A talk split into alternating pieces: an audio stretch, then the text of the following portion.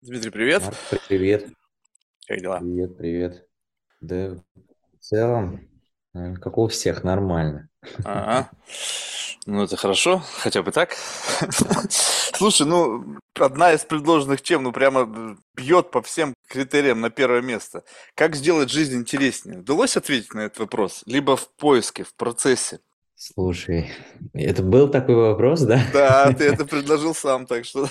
Слушай, ну вообще я вот э, часто очень э, часто убеждаюсь в том, что у меня достаточно интересная жизнь. Я посмотрел в И, Инстаграме, действительно так. наверное, еще не все публикуется. Ну, в общем, ну, просто любить, любить жизнь. Наверное, не бояться умереть. Это вот такой основной тезис.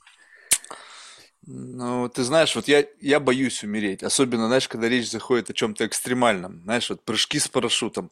То есть, конечно, это звучит бредово, там уже тысяча и один человек, блин, прыгнули, а я думаю, не знаю, вот как-то, вот это вот, с одной стороны, я понимаю, о чем ты говоришь, то есть, как бы, ну, не бояться говорить «да» возможностям, даже тогда, когда эти возможности, возможно, каким-то образом сопряжены с неким риском для жизни.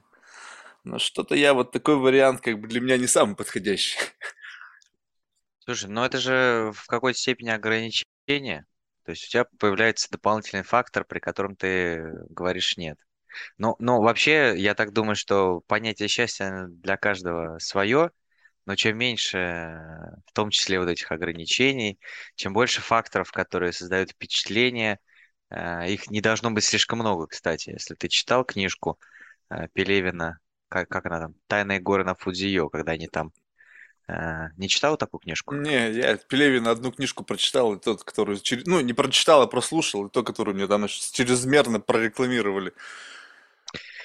Ну, там краткая история в том, что э, ребята создают э, впечатление. Создают впечатление, и вот как бы э, и, и, и с помощью определенных вещей просветляются и доходят до вот какого-то совершенства. А, И э, в конечном итоге они говорят, да, мы вот просветлились, все хорошо, а теперь откатите нас назад. Потому что, по сути дела, счастье– это наличие ограничений. Ты мою жизнь описываешь, понимаешь? Вот я вот сейчас говорю, откатите меня назад. То есть, знаешь, я всю жизнь боролся с какими-то, знаешь, ну, какими-то странными эмоциями внутри меня. Тревога, там, страх, вот как-то всего вот этого, вот в этом духе. И дош- довел себя до такого, что, ну, в какой-то мере я перестал их чувствовать, как бы, не то чтобы, как это сказать правильно, они есть, но это, знаешь, как вот ты э, что-то знакомое. Ну, то есть, вот ты, допустим, сейчас вот тебе налить бокал вина, ну, ты выпьешь, ну, скажешь, ну, вино. Ну, то есть, оно, оно не будет чем-то таким, что прямо как бы тебя ошеломляет. Поэтому любые эмоции, которые я сейчас переживаю, я такой, ну, грусть, окей. То есть, либо, либо, либо даже так, либо, а, грусть, окей. Либо боль, а, боль, ну, то есть ты как бы понимаешь, о чем идет речь, но тебя это, твое, тобой это не, как бы не обладает. То есть ты не переживаешь эту эмоцию, ты просто ее чувствуешь, ну, окей, разочарование, ну, окей, вот, вот так на вкус разочарования, и все.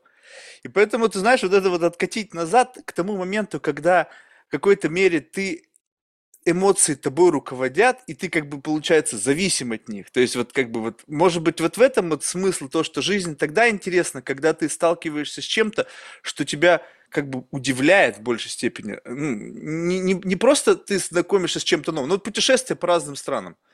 Ну, Вот если ты много где был, то ты, в принципе, сталкиваешься всегда с этим и тем же ощущением. Ну, окей, этого я не видел. Окей, прикольно. Дальше что? Вот, да, если про путешествие. Я, я думаю, тут две, две составных ветки. Первая часть это вот про то, что ты говоришь, ограничения, а второе наличие цели. Ну, чтобы что-то мотивировало, это тоже мы можем разобрать. Но вот Мгм. про путешествие ты хорошо сказал. А, У у нас э, по процентному соотношению в стране очень мало людей имеют загранпаспорт. Я не говорю про локальные путешествия.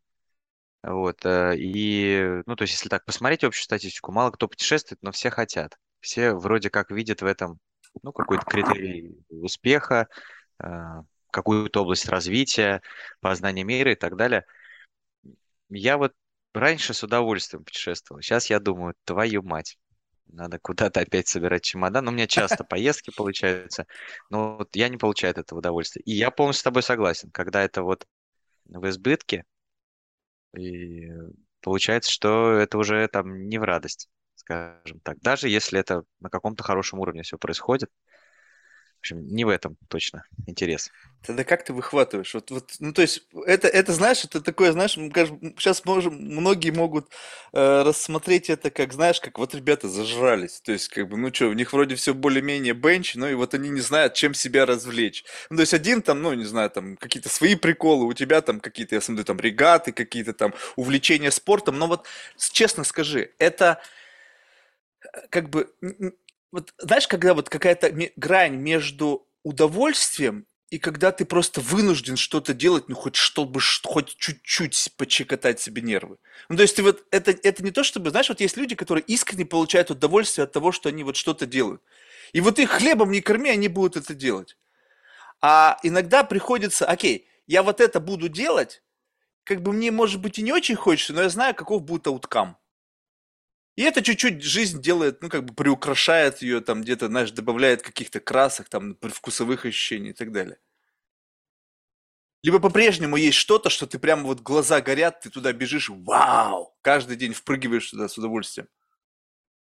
Ну, вообще, во все, что, чем я занимаюсь, там приходится создавать такие вещи, от которых глаза горят. А вообще... Как-то приходится, вот уже слово само по себе как-то, не, не, они либо горят, либо когда приходится, это как будто бы ты создаешь себе какой-то специфический environment, в котором попадая, у тебя загораются глаза. То есть ты открыжил, так, я знаю, что мне нужно это, это и это, жух, глаза загорелись. Слушай, ну, известно, что наш мозг принимает вот наиболее оптимальное решение для себя. Конечно, он там пытается снизить энергозатраты, всего организма для того, чтобы ну, найти оптимальные пути. Но объективно все действия, э, которые мы совершаем, это вот прям напрямую наш выбор. Если ты не можешь найти вот я вот про вторую линию уже, наверное, цель. Если ты не можешь найти какую-то цель в этой, в деятельности в этой, которой ты будешь заниматься, а, а цель, она порождает и вот огонь в глазах, и желание э, э, туда двигаться, то без цели тяжело тяжело вообще от этого не то, что получать удовольствие, но вообще просто там добиваться результатов. Не, не зря же все говорят, хочешь найти чем заниматься, ну, сначала спроси, что тебе нравится. Вот известная модель смарта. Вот. И э, иногда это какое-то увлечение, которое, э, ну, вроде как можно назвать отдыхом, ну, то есть ты можешь отдыхать, а иногда это какое-то увлечение, которое э, способствует развитию. Я играю в шахматы и катаюсь, э, участвую в регатах, на лодках катаюсь. Это шахматы на воде те же. Как они вот в показательном плане развивают э, структуру принятия решений, я не знаю. Но люди говорят, что мне удается в моменте быстро как-то вот чуть-чуть быстрее принимать решения, чем многие. И вот здесь это вопрос. Э, жертвование времени на что? На то, что тебя увлекает, и ты видишь в этом смысл, то есть есть какая-то цель. Либо жертвовать э, время на то, чтобы бесцельно путешествовать и не иметь там области развития и какого-то интереса в соответствии с глобальными целями. Вот какой-то такой вот, наверное, вывод. А шахматы – это цель или средство достижения цели? Регата – это цель, ну или там, или средство достижения цели? Вот как, как вообще изначально вот цель рождается? Ну, то есть, потому что, вот, ну, ты сказал, задать себе вопрос, что тебе нравится. Окей, я задаю этот вопрос, у меня прилетает такой ответ, ну, как бы, окей, назовем это целью, я это делаю, но это абсолютно бессмысленно с точки зрения вообще всего. Это, это только удовлетворяет только мои какие-то странные там э, шизанутые потребности и все. Это не делает мир лучше, это не позволяет мне зарабатывать, но как бы окей, я реализую свои цели. Либо твоя цель, она всегда какая-то, то есть у нее есть как бы примесь чего-то, как бы, ну, какой-то некой пользы, то есть там есть какой-то дополнительный элемент. Либо цель может быть любой. Я вообще считаю, что вот все, что нравится, везде можно заработать там от 10 тысяч долларов, вот, какой-то стабильный доход организовать. Просто вопрос, насколько ты глубоко этим увлекаешься.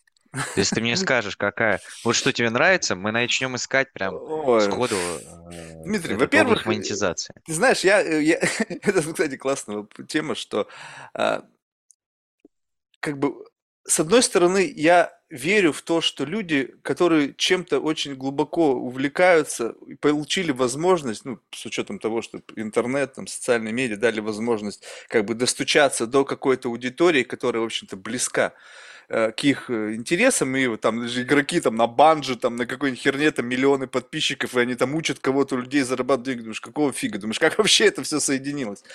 Но вот ты знаешь, я обнаружил то, что когда эти интересы, они настолько как бы weird, ну, мы просто как-то прикалывались с одним чуваком, с одним гостем. Он говорит, слушай, ну вот есть, допустим, какой-нибудь бабл, там, он рассказал, там, вот одна женщина есть, она там любит совокупляться с дельфинами. Ну, как бы, а, из этой любви, знаешь, к чему-то сложно заработать деньги. Хотя, наверное, она может привлечь себе внимание, просто сам факт того, что это дикость, да. Но когда это просто вот какая-то такая очень специфическая верность, и под нее нету рынка, и, в общем-то, это просто какой-то, знаешь, вот ты просто честен сам собой, не заигрываешь с внешними факторами. Понимаешь, как бы очень тяжело. Это не, не, не способ, э, как бы, это вообще, мне кажется, не, со, не создано для того, чтобы на этом зарабатывать. Не всегда это в одной плоскости лежит. То есть э, понятно, что есть какая-то рутинная деятельность. То есть э, все-таки это, наверное, определяется из каких-то составных вещей. То есть там совокупляться с дельфинами, это, ну, там какая-то не на поверхности штука лежит. Скорее всего, что-то уже там, ну, совсем другое. И вот у меня там, я работаю в IT. Нравится ли мне IT? Да вообще не нравится. Муторно, нудно. Но там есть элемент, э, где можно изобретать, где есть творческая составляющая. И там я вот, у меня, у меня получается реализовываться. Вот. Если говорить про вообще, куда мы потом идем, то есть очень много предпринимателей, если их спрашивать, как, каким образом они попались, попали в эту область деятельности, там, потому что это любили или там увлекались. Скорее там, наверное, ответ такой, что это появление окно возможностей. То есть они что-то делали, потом увидели, что этого нету там, или это слабо, вот как ты говоришь, увидели рынок, и потом уже пошли туда, вот, будем так говорить, реализовываться. И э, я думаю, что вот прям сесть, подумать, типа, мне нравится вот в шахматы играть, и я буду, значит, тогда этим всю жизнь заниматься, так, наверное, не сработает. Нужно искать какую-то цель, цель декомпозировать, наверное, не для всех это вообще возможно, у всех по-разному голова работает, и уже искать, э, что будет являться э, ну, оптимальным э, и наиболее эффективным э, движением к этой цели. Вот шахматы я знаешь, почему начал играть? Mm. А, потому что я по вечерам сидел в Инстаграме и рилс вот так вот свайвал, листал. Я подумал, блин, ну это же просто типа супер, то есть Инстаграм зарабатывает на затратах времени на этой площадке. Первое действие, которое я сделал, я, короче, от всех отписался. То есть мой, если пролистать мою ленту, у меня там в какой-то момент э, появляется сообщение, на этом сегодня все. Вот, и да кружочки, ладно? Да-да, могу тебе показать, у нас же с тобой не, видео не, есть. Не, ну я как бы тебе верю, просто не надо это время тратить. Я просто удивлен. И, нет, и, и, и кружочек. И, ага. и кружочков нету, да. И я вот подумал, что, ну, типа, я же не хочу быть элементом манипуляции Инстаграма. Значит, я отпишусь от всех. Тогда мне некого будет смотреть. А, ну, все, кто хотят смотреть меня, я буду постить сторис или посты, они будут продолжать видеть меня. То есть я тут не играю в эту манипуляцию там в социальной сети. Это мой первый шаг был. А Слушай, а, был... а ты уже не подожди, буду перебивать. А вот самая фишка-то в том, что мне кто-то недавно или где-то я услышал, есть вероятность, что я это придумал, так что ты должен меня поправить, что сейчас даже не, доста... не факт, что тебе нужно быть на кого-то подписанным, когда ты скроллишь, и если ты чуть дольше, чем обычно, задержался на чем-то, уже алгоритмы оптимизации будут тебе это впаривать. Ну ты крутил, крутил, крутил, только раз задержался там на долю секунды, жик, и тебе поехало. Конечно, конечно. Это алгоритм Фейсбука, который э, определяет твои заинтересованности. То есть он относит тебя к группе людей, которые были подобным, подобные поведенческие факторы, mm-hmm. были также в этом заинтересованы. Это скроллинг, это лайки, это раскрытие поста, э, это комментирование там, каких-то элементов, но не суть. Что, конечно, да, он подбирает по аудитории. Если ты зайдешь в поиск, ты увидишь больше у тебя там баб или тачек У меня, кстати, там больше, наверное, баб. Я не знаю почему, хотя я только про хоккей и лодки смотрю. Че, удивительно, мне кажется. Для, для, для для любого мужчины это вполне себе Ну вот я, нормально. я думаю, да, если много зайти, потому что я иногда говорю, покажи поиск кому-то. Мне показывают там какие-то котятки, рецепты. Я думаю, боже мой, какая скучная жизнь у людей. Вот, ну, поэтому эм, вот, вот как бы позыв э, к шахматам. Надо было просто заменить вот это время э, концентрации, там найти какой-то драйв там и так далее. Я просто ночью играю в ческом. У меня даже есть друзья, с которыми, Ну, ты просто выбрал играют. это. Ты просто сказал, окей, я трачу на это время, я не хочу на это тратить время, я заткну его чем-то другим. И шахматы, они как были как один из выбора, либо он просто моментально, окей, будет шахматы. Вот, вот Я как ты просто, причинно-следственная связь-то пришла из с Инстаграма в шахматы. Кто-то там в Ну, покер ну, играет, кто-то перепрыгнул в PlayStation. Ну, смотри, ты можешь даже за собой посмотреть, у тебя очень много машинальных признаков, к которым ты привык. Вот ты привык с телефоном засыпать там, или в туалете, в туалет идти с телефоном. Не, вообще не хожу стопудово. Потому что я, когда я понял, что я в туалете провожу, и знаешь, провел эксперимент и засекал все, что я делаю. Он как один, один день я просто с секундомером сидел и просто все засекал. И я понял, что я провожу в туалете 30 минут, я понял, что больной что ли? Я больше в туалет ни при каких раскладах с собой телефон беру. У меня там есть книжки, правда, но Ну телефон вот, точно нет. но вот я тоже хочу прийти к тому, чтобы не брать спальню телефон, а оставлять его. Ну, как-то какая-то вот пока машинальная привычка есть. То есть у меня были попытки там книжки по вечерам смотреть, читать, но как бы все Так равно. удали все социальные медиа с телефона. У меня нету вообще, у меня никогда, во-первых, не было аккаунтов, но у меня есть там наши социальные медиа, вот даже подкаста, только через браузер. Если А, нету Это то как бы, ну просто вот нехер. Вот я телефон беру, я проверил почту, ну окей, что дальше? Там, ну у меня есть там новостные какие-то каналы. Ну открыл, блин, б. Все, вариантов больше что делать нету. Слушай, нет, там вот ну, соцсети дают определенную там, ну, нетворк составляющую. То есть ты М, можешь не видеться с людьми, не общаться с ними, но если там ты периодически что-то постишь, они находятся в контексте, они тебя помнят. М. Ну, и как бы такой социальный фактор я пока не могу вычеркнуть, потому что у меня очень такое социальное а, активное комьюнити. Ну и э, люди, которые смотрят мои сторис, я тоже пересматриваю, ну раз в год так пересматриваю, кто меня смотрел или смотрит ну, вот на посты. И тоже захожу в их, то есть если у них есть сторис, я тоже захожу в сторис. Ну, в общем, не суть. История про то, что был вот этот машинальный признак, я всегда хватал телефон. Я подумал, что ну окей, Кстати, в телефоне, кто не знал, может забл- можно заблокировать временные интервалы, при которых приложения не будут доступны. То есть нельзя будет ими пользоваться. А, Ну вот мне надо было чем-то себя занять. Я начал играть в шахматы. Вот такая история. А, Потом Почему начал читать. Ну, а ты во что вот э, играешь? Я вообще ни во что не играю. Не, ну у Ну, меня э, социальных медиа у меня нету. То есть я у меня телефон, абс- это такая вещь очень утилитарная. Я реально его, ну, м, только отправить имейл, не знаю, там, кто-то там смс написал, все. У меня, у меня нет такого момента, когда я сижу, и у меня поведенческий тупик, я не знаю, что делать.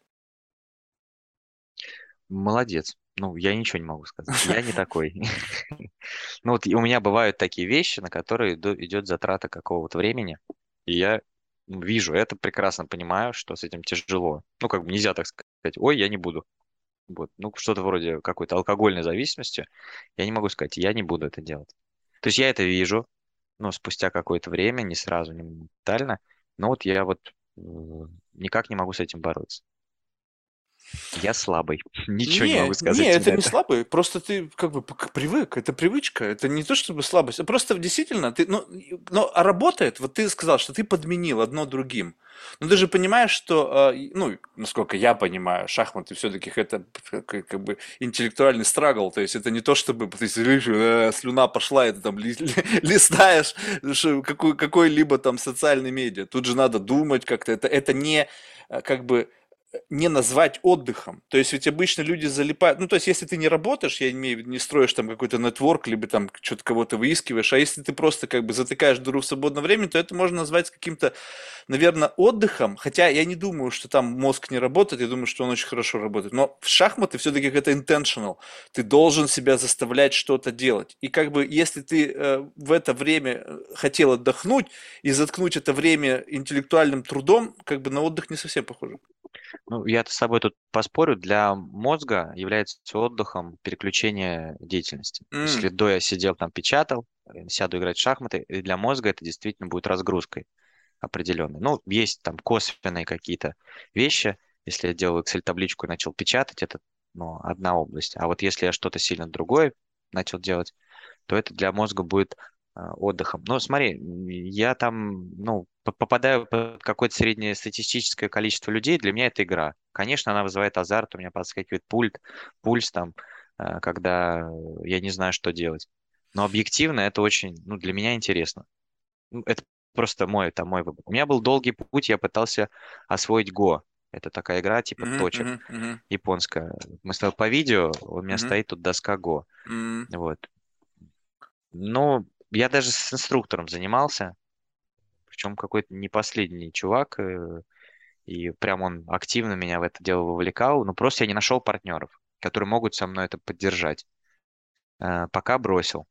Вот сейчас, типа, вот поигрываю в шахматы. Забавная тема. Если ты хочешь, я могу тоже тебе что-то рассказать, объяснить. Я уверен, что тебя это вовлечет. Ты знаешь, я разговаривал с Владимиром Крамником, у меня был подкаст, многократный чемпион мира. Я говорю, слушай, ну а как так вышло-то, что вот ну, шахматы? Он говорит, в 4 года папа показал, как играть в шахматы, его это зацепило, и он решил, что он будет шахматистом. То есть, понимаешь, вот, вот, вот как бы говоря о цели, ты, как у тебя цель такая, что ты решил просто взять и цель, ну, использовать время более качественно. То есть ты полагаешь, что через шахматы, несмотря на то, что это как эта игра, у тебя развивается как это принято считать, да, какие-то стратегические там, возможно, там шаги, там возможность планировать. как- я убежден, потому что я в шахматы вообще не умею играть. Я вообще не понимаю, как до, такой степени тупой, Хотя я много играл в детстве с дедушкой и так далее, но я вот сейчас вот просто уже спустя там много лет и ну, просто сел с кем-то играть в шахматы, я уже не помню с кем, я понимаю, что я, ну, как бы помню старые ходы какие-то там, знаешь, вот эти вот раньше же было это модно, блин, даже в календаре у меня помню, там отрывники, там были всякие там, мат там в четыре хода, я помню в детстве это заморачивал, но настолько все забыл, что я смотрю на шахматную доску, я вообще не понимаю. То есть, у меня вообще не поним... не абсу- абсолютно отсутствие, как вообще можно победить. То есть я делаю ход, но я не понимаю, зачем я его сделал. Я, ну, как бы, чтобы там какой-то три, три максимум шага, и все, я не понимаю вообще, о чем идет речь. И поэтому я могу предположить, что как бы э, э, из этого может вы, какая-то стратегия вырасти, еще что-то. Но в целом, не знаю, мне как, не знаю, скучно. Скучно, наверное, потому что я не понимаю. Ну, то есть я не чувствую, как бы, что я управляю процессом, я просто как бы тыкаюсь. А когда я Ну смотри, тыкаюсь, неинтересно вообще. смотри, извини, что перебил, но Не, вот история как раз заключается в том, что а, ты ну, вообще мы много вещей пытаемся пробовать делать, и сразу, пока мы не умеем, нам это может не нравиться. Я знаю очень много видов спорта, когда ты начинаешь кайфовать спустя там год каких-то тренировок.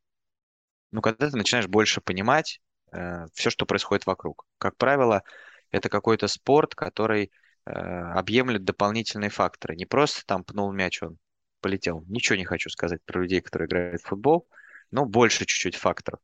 А, там, если про парусный мы говорим, там ветер, положение лодок относительно друг друга в гонке и так далее. Если мы говорим, ну, про тот же даже футбол, это поведение игроков, там, ну, в общем, когда ты начинаешь хоть чуть больше анализировать, чем базовые правила игры, то все становится гораздо интереснее во всех сферах. И в бизнесе тоже ты начинаешь кайфовать, когда чуть больше понимаешь и поведение людей, что вообще происходит с рынком. Здесь такая же история, что ну, нельзя взять и сказать, что сразу мне это не нравится. Ну или там, пока ты в достаточной степени не будешь понимать, как эти факторы влияют. Но мы даже не про шахматы нравится, не нравится с тобой говорим, а про то, что это просто э, вот один из векторов, ну, будем так говорить, выбора, хотя он неосознанный. Это, я считаю, что мозг по-другому выбирает. Один из способов вот как, каким-то образом себя направить в зону интереса и в зону развития. Вот зона развития. Надо принимать решения с расчетом на несколько шагов заранее. Это здесь сюда это подходит. Да, Зона но это интереса замкнутая вовлекает игру. среда. Понимаешь, вот я, я ж, Мгм. возврат, раз шахматы, возвращаюсь к Крамнику.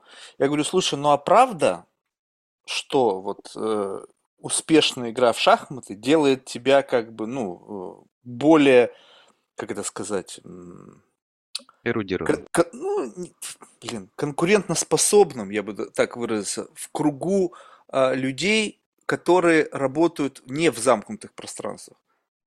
Ну, то есть шахматы, есть борт, есть количество шаш, э, ш- ячеек, там, так и так. Все. За рамки этого борда ты выйти не можешь. Да, там какие-то миллионы комбинаций, ну и так далее. Но в целом это же не совсем то же самое, что принимать решения ну, в бизнесе, в жизни и так далее. Там не ограничивается все какими-то шагами, там, какими-то там дебютами и еще чем-то. Это, это жизнь, и она непредсказуема, она слишком многофакторная там больше э, движущихся элементов. И поэтому не факт, что будучи классным игроком в шахматы, ты можешь быть классным бизнесменом. Не факт, что будучи классным игроком в шахматы, ты можешь классно общаться с людьми. Тогда что? Ну, ты, что ты, ты, можешь ты, быть ты же, классным? ты же понимаешь, что факторы, э, которые составляют успех любого человека, они многогранны. Есть поэтому в институте как минимум дает какое-то количество там, образовательных Мгм. программ, и все это вместе дает какой-то другой мыслительный процесс. Поэтому это 0,001% к чему-то. Ну, к чему? К другим практикам, которые ты должен делать. Очевидно, та, то, что в работе у тебя должны быть какие-то базовые навыки выполнения задач, ну, которые требуются э, в бизнесе или если ты наемный сотрудник в организации, но и дополнительно то, как хорошо ты там можешь э, решать нестандартные задачи, выход немножко из этих рамок. Вот то, что мы сейчас обсуждаем, это вот 0,01, допустим, процент, который про выход из этих рамок. М. То есть ты исключительно э, это рассматриваешь как некий такой mental exercise, который тебя прокачивает, ну, в рамках каких-то там каких-то процентов, доб- добавляя что-то в общую корзину, которая делает тебя более эффективным. Ну, в какой-то степени да, но мы говорим про интерес, да, к жизни. Я могу это делать, могу не делать. То есть я могу понять, что, например, это ну, мне точно не подходит, я там выгораю. М. Ну, то есть это тратит энергию. Мы же все-таки про, про это начали Да, разговаривать. т- про- видишь, тогда получается, что тебе совпало. Что, вот опять, вот это удивительная вещь, что то, что ты делаешь, оно имеет смысл. Оно тебя обогащает, и в то же время ты получаешь удовольствие. Я не знаю, что со мной не так, но как бы все, что оно может приносить пользу, ну, то есть любое действие. Вот играть в шахматы, ведь действительно есть масса людей, которые получают от этого гигантское удовольствие. И сто процентов они становятся лучше, они заставляют свои мозги как-то особенно работать. Наверняка это какую-то долю добавляет там к чему-то, к общему, к общей корзину. И в то же время это как бы есть в этом смысл. А получается так, чтобы я мог в этом обрести смысл, я должен это хотеть. Но я смотрю на это, это неинтересно. Я могу понять, что если я пойму, как играть в это, то есть чисто теоретически, у меня было такое же там с покером, да, то есть я тоже понятия не имею, как это играть, да. Но потом как-то мне объяснили, и да, я понимаю, что где, воз- где вот граница азарта. То есть как только ты понимаешь, что что, что ты делаешь, плюс-минус как-то зависит от тебя, и ты чувствуешь границы азарта, да, там какой-то интерес возникает. Но в целом это все равно как бы, ну, ни о чем, трата времени. Поэтому, видишь, а у тебя не трата, у тебя получение удовольствия. И тогда это классно. Не, ну вообще во всем надо, мне кажется, искать удовольствие. Я вот я в хоккей тоже не так давно начал играть, ну уже, наверное, сравнительно давно играю, но не с пяти лет, как вот люди в шахматы играют. Мгм. И это тоже просто интересно. Ну там действительно там сложный порог входа. А, ну, Надо еще там на коньках уметь кататься. Но я вообще не умею, вот с нуля. Но это просто интересно. Ты знаешь, вот э, нельзя соотносить э, то, то, о чем мы сейчас говорим, и, и что, что образует наш спор между друг друга, э, нельзя относить к этому... Не должны люди, которые нас слушают, говорить, ой, я тоже пойду начну играть в шахматы. Или там, ой, я там, значит, э, там что-то еще там люблю и так далее. Вот они должны выбрать что-то свое.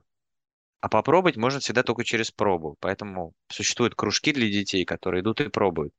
Там есть риск того, что ты попадешь не в ту среду, которая ну, не вовлечет тебя в этот процесс, и, соответственно, твой порог входа для понимания этой области, он увеличится во времени, или вообще ты откинешь это и пойдешь дальше. Но все равно количество выбора, э, то, что тебя и развивает, и делает глубже, и гарантированно дает какую-то пользу для основной деятельности, это очень широкий спектр. Вот, вот на- наверное, 20% интереса к жизни, вот если как-то со- составляющие какие-то вещи делать. Вот если тебе нравится общаться с людьми, что, я говорю, что не лежит на поверхности любимое дело. Э, Общение с людьми, оно тоже сейчас очень дискретно. Оно бывает и по Zoom, и по, э, в, те, в текстовой переписке, и голосовыми заметками. Даже целые рынки образуются и делятся рынки экономические, зависит от этого общения. И твоя область, ну, персонального развития, а, ну, в данной ситуации, вот в данной позиции, в которой мы сейчас находимся, это правильно задавать вопросы. Ну, это точно, ну, это не только выступление, это не только какие-то батлы, сражения с другими участниками, где ты можешь переговорить человека, но это глубина вопроса, это кругозор. То есть вот фактически, вот я люблю, вот у тебя сзади космос, э, слушатели не видят, но у тебя сзади э, там из космоса э, видна планета Земля. Я как-то пошел, пошел к гадалке, и она говорит, вот тебе надо заниматься Роскосмосом. Ну, не Роскосмосом, а э, ну, в космосе где-то работать, с космическими программами и так далее. И я начал изучать космос. Ну вот, у меня есть вот кругозор по черным дырам, ну и каким-то вещам, которые вот относятся э, и к, к современным тенденциям, к запуску ракет, э, к телескопам, которые запускаются в космосе. Там оказалась очень большая индустрия, очень интересная. Еще бы. Конечно. Да, да, и вот на вопрос, типа, вот сейчас, если, например, я дошел с каким-то с каким-то набором выжженных часов на эти знания, э, что они дают? Ну, дают точно кругозор. Мне там э, э, не- я могу поспорить, что Вселенная расширяется. Ну, потому что я что-то там почитал, что-то знаю. И, в принципе, это тоже формирует базу вопросов, которые ты можешь задавать. Да, то есть, получается, это ты- тоже долетела до тебя информация, что якобы Хаббл сфотографировал что-то, что контрадикт теории расширения Вселенной. Об этом. Ой, не Нет, Хаббл, это телескоп Веба. ВБ, да, последний те- телескоп, который вывели. Но нет, э, то, что, тео- э, что, что Вселенная расширяется постоянно, это доказано э, уже давно, поэтому не это установил. А, то, что э, возраст другой, что были, были найдены какие-то э, галактики, которые явно старше, чем 13,8 миллиарда лет. Это есть, но самое главное, что мы от этого, от, от этого телескопа получили, это более качественные снимки, которые более глубоко еще позволят проанализировать. Там много, на самом деле, программ. Если смотреть экономику рынка космической промышленности, э, то это очень перспективная отрасль. За счет э, всеми любимого Илона Маска она там растет, интерес к ней растет. Эм, Ну и, в общем, там оч- вообще все, что мы чем пользуемся, вот мы с тобой сидим в наушниках. Откуда это пришло? Ну, с космоса, по-моему, с космической промышленности. Вообще очень, это очень се- серьезный рынок, который сейчас активно развивается последние 5-7 лет. В России, конечно, тут сейчас сильно выпало э, ввиду текущей ситуации, но тем не менее это все равно не менее большой и не менее интересный рынок. Ну, мы сейчас, смотри, ушли в сторону, но я хочу тебя вернуть, да? То есть вот почему мне нравится читать книжки? Потому что это позволяет мне лучше э, задавать, тебе лучше задавать вопросы, более грамотно Ты знаешь, вот, более вот это, э, ну, я с тобой полностью согласен, но это, знаешь, это как бы к вопросу, опять же, э, ты говоришь об этом с позиции работы. То есть это позволяет мне задавать лучшие вопросы. Лучше для кого? А, Тут может быть и включаться эго, то есть лучше для самого, ну, лучше по отношению к другим участникам в обществе. То есть ты такой, о, я круче. Круче, Вообще не круче факт, Дудя. абсолютно не принципиально. Блин, точно, знаешь, никакого желания с кем-то соревноваться в этом абсолютно нет. Представь себе, что вот здесь немножко другая ситуация, что да, в принципе, можно сделать из этого некий крафт и э, готовиться к каждому интервью, делать из этого какую-то историю, то есть изучать, как профессиональный журналист это делает, они изучают бэкграунд своего гостя, изучают все грани, в которых у него есть какая-то экспертиза, и пытаются в каждой из этой грани его удивить, задав вопрос, который «О, спасибо, это был интересный вопрос. Здесь в моем случае у меня до хрена эгоизма, и, и в данном случае я, как бы для меня гость это человек, который меня, меня может спровоцировать на новые мысли. Не, не какой-то источник информации где-то там, я прочитал какую-то книжку, и этот вопрос, о, слушай, я теперь этот вопрос буду задавать всем. Как- Это же не мой вопрос. Он в моей голове не родился. Он Ну, родился тонко. в разговоре с какими-то другими людьми у другого человека. Что, я должен его взять, этот вопрос и задать его тебе? тонкость и многогранность ума, которая возникает в процессе, ну, мыслительный процесс, который возникает в процессе общения, он может быть более широким. То есть я в этом на 100% уверен, чтобы если, если бы у тебя бы, допустим, на 34% был бы шире кругозор по всем параметрам, ну, я не хочу сейчас как-то живой пример привести, то тебе бы было бы внутри общения гораздо интересней, ты бы быстрее считывал людей, э, уровень их интеллекта, и твои вопросы, и, главное, выводы, которые ты делал бы, они бы, были бы более глубокими. Вот то, что ты сейчас говоришь, я с тобой тут полностью солидарен. Сейчас очень быстро все развивается, через людей учиться проще. Но а, они должны быть в нужной степени открыты перед тобой, без масок всяких. И ты должен, к сожалению, быть тоже максимально открыт, чтобы у вас производился вот этот какой-то правильный обмен. Можно пойти какие-то технические вещи спросить. Естественно. Но вот что-то такое для себя, что ты возьмешь себе и заберешь и будешь этим пользоваться, оно, к сожалению, только вот через какие-то другие вещи. Да, ну вот, вот в этом-то и смысл, что, и- ну, я с тобой согласен, что, как бы, ну, блин, я же раньше очень много читал, реально. То есть, но я просто понял, что, ну, представь себе, что есть определенная специфика извлечения из информации знания. Ну, когда ты сталкиваешься с массивом информации, есть люди, которые конвертируют информацию в знания лучше, чем я. Я могу прочитать какой-то очень интересный текст, книгу, и процент того, что я оттуда извлеку, то есть я в моменте включен, это не то, чтобы я читаю, в одно ухо влетел, в другое влетел, но процесс того, что я извлекаю, оно очень специфическое. Ну, то есть, вот, скажем так, один человек, прочитав книгу, скажет, блин, вот в чем зерно ее. И все скажут, да, это очень круто. А я в ней увижу то, что на самом деле вообще нерелевантно для широкой аудитории. Но меня именно это вставляет. И эта выжимка, она очень крохотна. Поэтому, но когда я стал, э, обратил внимание, что в беседе процент превращения информации в знание намного больше у меня, почему? Потому что я могу миллион почемучек задать, каких-то глупых вопросов, какой-то херни. Но именно эта глупость и это доведение до абсурда позволяет мне сублимировать информацию ровно так, как нужно моему мозгу. Не то, как принято, изучать. Я же ну, учился, меня мучили с утра до вечера, потому что думали, что я идиот. И, но это не работает. Классический способ извлечения знаний из вот классического подхода очень слабо эффективен для меня. В данном случае, и если я буду брать инструменты для извлечения э, информации из тех книг или из тех методологий, которые призваны для широкой аудитории, тоже для меня не будут работать. И поэтому как раз то, что ты совершенно правильно говоришь, у меня очень простая теперь классификация. Когда передо мной появляется человек, а, как бы а, можно классифицировать по магнитуде, как он меня провоцирует на мысли. То есть бывает так, сидит собеседник, это моя проблема, не собеседника, но я не нахожу нужной дороги, которая приведет меня к инсайту. И поэтому просто происходит как, что я стандартную свою программу проговорил, вот на какой-то глубине, и все, глубже уйти не удается. Но бывает, появляются собеседники, которые своими мыслями, какой-то своей спецификой рассуждений, причин, логикой причинно-следственных связей, как у них из одного получается другое, как они строят эти смысловые мосты, они провоцируют меня на другую глубину. То есть, как будто бы инпут внешний позволяет мне глубже копнуть. То есть не я создаю какой-то дополнительный инпут, который позволяет человеку уйти на глубину, а наоборот, мой собеседник позволяет мне уйти на глубину. А уже там, как бы, как, знаешь, как, как, как некий трамплин, я туда прыгаю, и уже тогда с этой глубины я могу задать вопрос, который покажется самому собеседнику глубоким.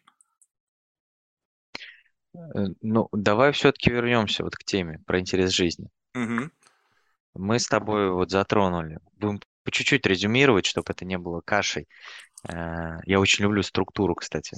Какая-то тоже болезнь, но ничего с этим поделать не могу.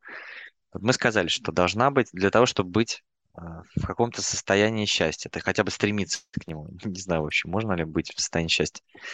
Перманентно нет. Первое. Момент, наверное, да, нет. Первое, это надо иметь цель, чтобы она мотивировала тебя и зажигала вот этот огонь. Второе, должно быть какое-то увлечение, которое тебе просто нравится. Ну, типа, мне это нравится. Это увлечение не на поверхности, скорее всего, лежит. И можно вот э, где-то его щупать, смотреть, а потом искать, где оно мне может пригодиться в жизни, и э, совмещать его с этой целью, которая глобальная. Хотя тут тоже действительно очень спорно, а, потому что, как мы сказали, что очень много предпринимателей не занимаются любимым делом на самом деле, они просто нашли окно возможностей и двигаются туда. И вот что бы ты еще добавил? Давай вот вместе. А, что, что, и, что может сделать э, человека счастливым вот для тебя? Ну вот кроме, давай только уберем сразу, договоримся, мы убираем эго, потому что каждый человек имеет определенный набор эго. Меня делает счастливым ощущение свободы. Я не знаю, насколько mm-hmm. это связано с эго. В какой-то мере я думаю, что связано. Но для меня вот именно э, движение в любом направлении, если я чувствую, что это больше мой выбор, который не сделан вопреки чему-то или в рамках компромисса, для меня это некое удовольствие. То есть делать то, что я хочу. Опять эго. Но все вокруг этого, по, по всей видимости. Потому что, как бы, не, есть же подразделение людей, делящихся там на какие-то там, ну не знаю, в какой-то э, иерархии, на четыре типа. Я люблю, ну, получаю, значит, либо через власть, либо через деньги, либо через удовольствие, либо через тщеславие. Вот у меня удовольствие. Но удовольствие не может быть тогда, когда ты не свободен. И поэтому у меня все вот как бы в этом всем ключе, и это в какой-то мере рождает очень много рамок. Ну, то есть рамки какие? Рамки выбора образа жизни, как бы это абсурд, но ты движешься к свободе через создание каких-то дополнительных рамок. И поэтому какая-то конкретная деятельность, она, не важно, что это, важно, чтобы она соответствовала критериям. Получаю я от этого удовольствие и каков в рамках ментального КПД у меня затраты. Если я для получения этого удовольствия потратил больше энергии, чем само удовольствие, это неинтересно. Если я получил удовольствие при меньших затратах на получение этого удовольствия, значит оно работает. Ну, как, получается, обхитрил систему. Если сэкономил, значит заработал. Да, можно применить. Можно так. Ну вот посмотри, вот, вот подкаст, пример, чтобы, знаешь, без абстрактных Давай. моделей. Вот представь себе, что если Сейчас, правда, у меня ассистент этим занимается. В самом начале пути я у, у себя поймал на том, что если для того, чтобы передо мной кто-то в кадре появился, мне нужно ответить на миллион вопросов, убеждать там, что-то доказывать, что, в общем, ты не верблюд, что-то там объяснять, в общем, все остальное, мне сам результат уже не интересен. Ну, то есть сама беседа, да, она может по магнитуде там превзойти, и тогда в рамках этого ментального КПД. У меня очень просто. Чтобы получать от этого удовольствие, нужно минимизировать затраты. Раз и человек перед тобой в кадре. Ну, ну классный, кстати, инсайт, который мы сейчас ловим. Это то, что э, для того, чтобы получить удовольствие, нужно убрать то, что съедает энергию. Да? Из процесса, из Ментальный процесса КПД, убрать. вот это вот, о, ментальный аудит. Угу, угу. Прям держу пальчик вверх. Ну, действительно так. Я с тобой полностью согласен. И, и так вся жизнь у меня. Вся жизнь. Если я зарабатываю какую-то, какие-то деньги, и я вижу, что... Да, вопрос это очень тоже интересный. Вы даже все говорят, почему люди как бы богатые тоже плачут? Или почему вот эти богатые несчастливые? Там, или еще что-то. Есть богатые до хрена счастливые. Ну, понятно, по своим проблемам. Но я имею в виду, что если для зарабатывания денег, если для достижения успеха, там, единорога, не знаю, получения научной степени или еще что-то, ты в топку вбрасываешь больше, чем тот как бы вот эмоциональный кайф, который ты получил, то все, в, в рамках ментального аудита это не бьется. Ты получил деньги, но заплатил за эти деньги всем, чем только можно. На алтарь вбросил все, друзей, жизнь, все остальное. Ну, come on. Ну да, вот чек. Но ты заплатил за это все. Поэтому вот я и говорю, что мне нравится, допустим, смотреть на предпринимателей, которые за единицу времени делают намного больше. Потому что получается так, что я когда смотрю на то, что я зарабатываю, мне тяжело зарабатывать деньги приходится, реально. И я понимаю, что я каждую, каждый цент я заплатил за это сполна. И еще и в долгу остался перед самим собой, что я дохреначил. А кто-то за единицу времени заработал в 10 раз, в 100 раз, в 1000 раз больше, и ничего из этого не потратил. Он просто умеет это делать классно. Поэтому даже взять банальный пример подкаст, что если у меня появился гость просто так, и неважно, как бы, насколько хороша сложилась с ним беседа, затрат моих не было, и я все равно найду какой-то плюс в этой беседе. Все равно минусом это 100% не будет. А если я его год уговаривал, представь себе, какого-нибудь чувака, ну, известные селебрити, они же там просят, чтобы их уговаривали, а почему вы меня пригласили, а какие вопросы? Ну, в общем, ты повелся, начинаешь жрать это говно, на компромисс пошел, сделал все, год уговаривал, перед тобой садится и думаешь, блин, какой же он мудак, нахер мне это, это время потратил? Все! Вроде бы ты добился своей цели, но ты потратил намного больше, чем получил. Да, у меня в этом очень просто все. Ну, я тебя тут ударю, если ты позволишь, по рукам. Бей сколько Скажу, хочешь. что хорошо там, где... э, Хорошо, что... хорошо там, где нас нет. Очень часто люди говорят, вот он, значит, ничего не делал, а вот э, он более там успешный или что-то еще. За кадром остается очень много. Нет, Либо делал, просто родители. КПД больше. Понимаешь, вот делает за единицу времени, делает больше. Вот Более это где-то рядом с... Это где-то рядом с тем, что нравится. Ну, то есть, Может как бы быть. вот он просто там более успешен в этой, Либо в этой талант. стезе. Него там... Ну, талант же это тоже то, что нравится. То есть это просто чуть больший вектор увлечения. Вот я там любил общаться с людьми или там обретать новые знакомства. Вот из детства это проецируется на текущую ситуацию. Значит, я хорошо, например, продаю. Я, кстати, неплохо продаю. Вот Я люблю то, что ты сказал, я с тобой вот продаю херово. Любишь общаться, но продаешь херово. Ну, может быть, вот, кстати, тут поискать область интереса, вот, а как продавать? Что ты там люди расскажут, начнешь продавать. Можешь в конце подкаста попробовать первый раз сегодня сказать, и, кстати, переходите там туда-то, туда-то и покупайте это, это. О, я лучше застрелю. Вот понимаешь, вот э, как бы я не хочу врать самому себе. Вот ты представь себе, это же очень простая вещь. Я с тобой согласен. То есть я не то чтобы не умею продавать. Я просто, когда я слышу, есть инструменты продаж, есть куча всяких технологий, но я понимаю, что это внутренняя ложь. То есть у меня все исходит из такого плюс-минус в жизни, да, то есть как бы э, в рамках э, вот какой-то такой общей модели я стараюсь быть максимально собой. Жизнь меня обратно запихивает, как бы, знаешь, вот туда вот, залезая обратно, потому что есть границы, есть нормы бизнес-этикета, социокультурной среды, в общем, очень много всяких рамок, в которых ты вынужден быть, чтобы работать и зарабатывать свои деньги. И поэтому, когда я натыкаюсь на момент, когда я должен для того, чтобы продать что-то, жрать чужое говно, ну, я имею в виду в виде каких-то там мыслей, каких-то там возражений, вот этого всего, я понимаю, что это моя работа. Но я просто настолько устал, я не готов. Вот, вот это все переваривать и как бы пытаться объяснять, что ты не верблюд. Классно. Ты но уже вся моя жизнь, свободу, да? ты уже про, про свободу, которую хочешь, ты уже сказал. Вот. Но умение продавать со свободой слабо коррелируется на самом деле. Вот. То есть смотри, Поэтому я хреново продаю. тебя. Не-не-не-не, нет. Это все тоже сочетаемо. Ты же можешь э, то, что делает тебя свободным, нести в массу другим людям. Зачем? Значит, ты можешь делать какой-то продукт. Зачем? Да. Ну, если это... Подожди, у нас есть парадигма, которую мы только что сейчас установили, то, что, даже, можно сказать, аксиома, то, что если это э, делает тебя свободным, более свободным, чем сейчас, то ты от этого счастливее. Можно так сказать? Значит, Да. те продукты, которые делают тебя более свободными в обществе, то есть менее привязанным к обществу, они тебя делают более счастливым. Да. И вот тут вопрос, вопрос в том, что что ты будешь продавать. Если ты будешь продавать какие-то там образовательные курсы и говорить намеренно какие-то фразы, которые не идут от тебя, и ты получаешь, а, а- а получается так, что падаешь в рамки э, потребности ну, рынка там или чего-то еще, то это одно. А если ты безвозмездно и не, у тебя нет желания заработать, и ты что-то такое очень крутое отдаешь людям э, по цене даже, может быть, сильно ниже рынка, то это и есть свобода в какой-то степени. Я Зачем уверен, что нужно? тебе есть что предложить людям. Да, но зачем мне вообще ли- любо, что-либо предлагать? То есть, понимаешь, у меня, вот у меня нету в голове, вот это может быть еще один баг, да? У меня нету пунктика, что я должен что-то людям дать, какую-то ценность создать. Нафига? Есть дофига других людей, которые своей целью жизни поставили. У них даже там какие-то, они там себе пишут там миссии, там, я хочу помогать, я хочу обучать. Да хрена людей, пусть они это делают. Мне это не интересно.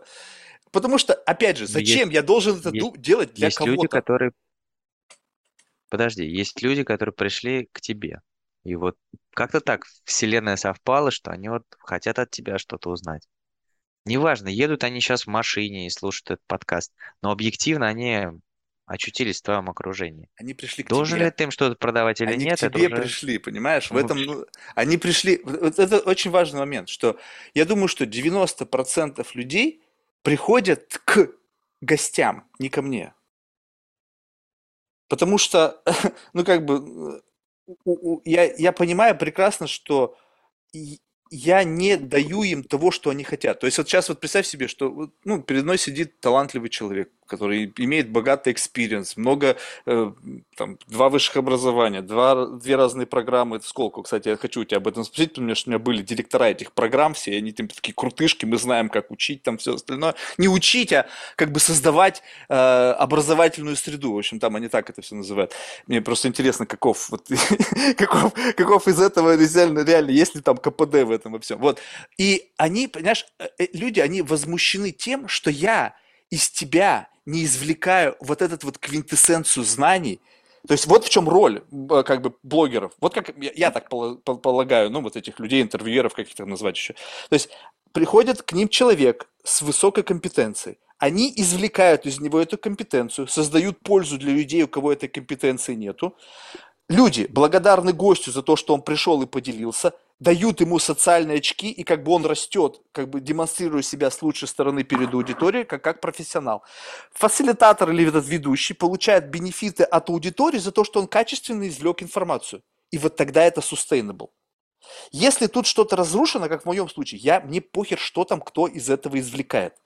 Я в этом отношении полностью эгоистичен. Ты мне интересен как человек, и я буду идти путем своего вот какого-то интуитивного. Я не думаю о том, что мне нужно спросить его это, потому что кто-то там, какой-то Петя Пупкин едет сейчас в машине, ему это будет важно. Я срать хотел на Петю Пупкина с его машины. Ну, мы Если этот поняли, вопрос ты- истинного интереса во мне не вызывает, то я и не буду спрашивать. Мы же поняли, что ты, э, как бы, у тебя основной профит от этих встреч– это получить у себя, открыть новые знания. Да? Удовольствие, новые знания. Инсайт. Вот давай сейчас, Высшая точка давай сейчас дальше. Давай сейчас дальше продвинемся, вот про, про... бу- будем удерживать вот эту линию темы, э, как быть счастливым. Я вот пока тебя слушал и пока с тобой разговаривал, я подумал, что очень важным фактором является то, кто нас окружает. Те люди, которые окружают, они нас вполне могут сделать счастливыми. И даже есть э, социальные факторы, при которых доказано, что более одинокие люди менее счастливы.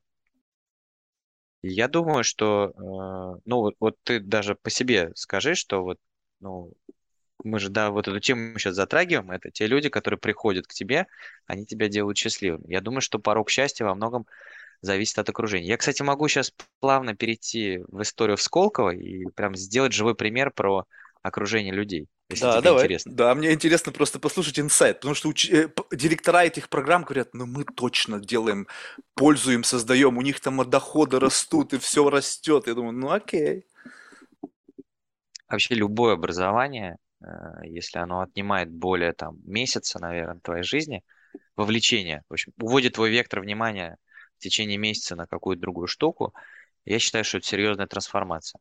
У меня там много всяких образовательных программ, и каждый раз у меня происходила какая-то дурацкая или не дурацкая положительная трансформация, и каждый раз из этой трансформации я еще выносил какое-то количество людей, э, которые потом либо в течение жизни меня э, сопровождали, ну, мы общались и обменивались какой-то информацией, либо они остались и по сей день, это там мои очень близкие друзья, знакомые и товарищи.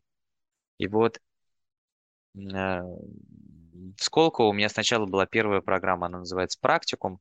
А, Это программа для предпринимателей, ну, больше, больше, наверное, для руководящего, не для руководящего состава, а прямо именно для SEO, основателей каких-то компаний, Мгм. которые приходят с болью, типа, вот скучно в бизнесе, надо что-то делать другое. И вот э, она помогает, наверное, эта программа, по моему мнению, помогает расширить кругозор э, рынков, что происходит вокруг.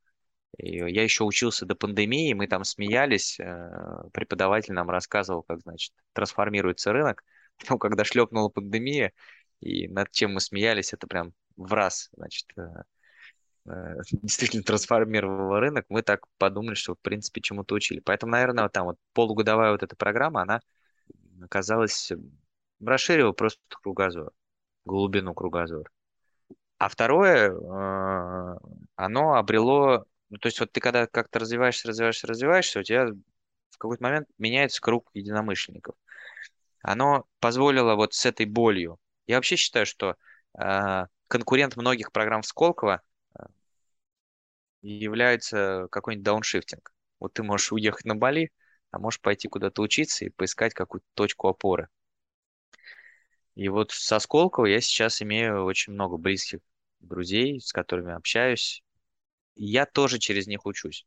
Вот меня недавно спрашивали, что для меня друзья, и я сказал, что, наверное, это те люди, которые, э, при которых я могу, не надевая никакой маски э, и не скрывая каких-то своих болей, сказать все как есть, и через них я что-то могу узнать. Для меня это очень ценно. Э, вот, поэтому, наверное, что дало Сколково, оно дало там вот, ну, за счет того, что мы переживали какие-то эмоции, а они тут мастера в этом смысле, ну, по крайней мере, на этой программе, э, оно поз позволило мне вовлечься. А потом я учился на другой программе. Э, она называется «Стартап Академия». Ну, это случайно произошло, я выиграл грант, и они оплатили часть мне обучения, и я вот туда попал со стартап-проектом. Это другой тоже формат, другая аудитория, но после этого, после учебы там, практически параллельно я начал учиться на других стартаперских программах, уже международных. И два, и, и два комьюнити там успел проскакать. Это меня вовлекло. Поэтому вот про людей, которые там, они все разные. Ну, из точек обучения, из спорта. Ну, есть вещи, которые очень сильно сближают. Это спорт, совместные занятия вообще очень сильно сближают. Это точка, которая организовала новый, э, новое кольцо такого сообщества. И это делает счастливым меня, безусловно. Поэтому вот я еще бы вот этот добавил пункт, про который мы с тобой забыли, она, наверное, это основное. Это про окружение.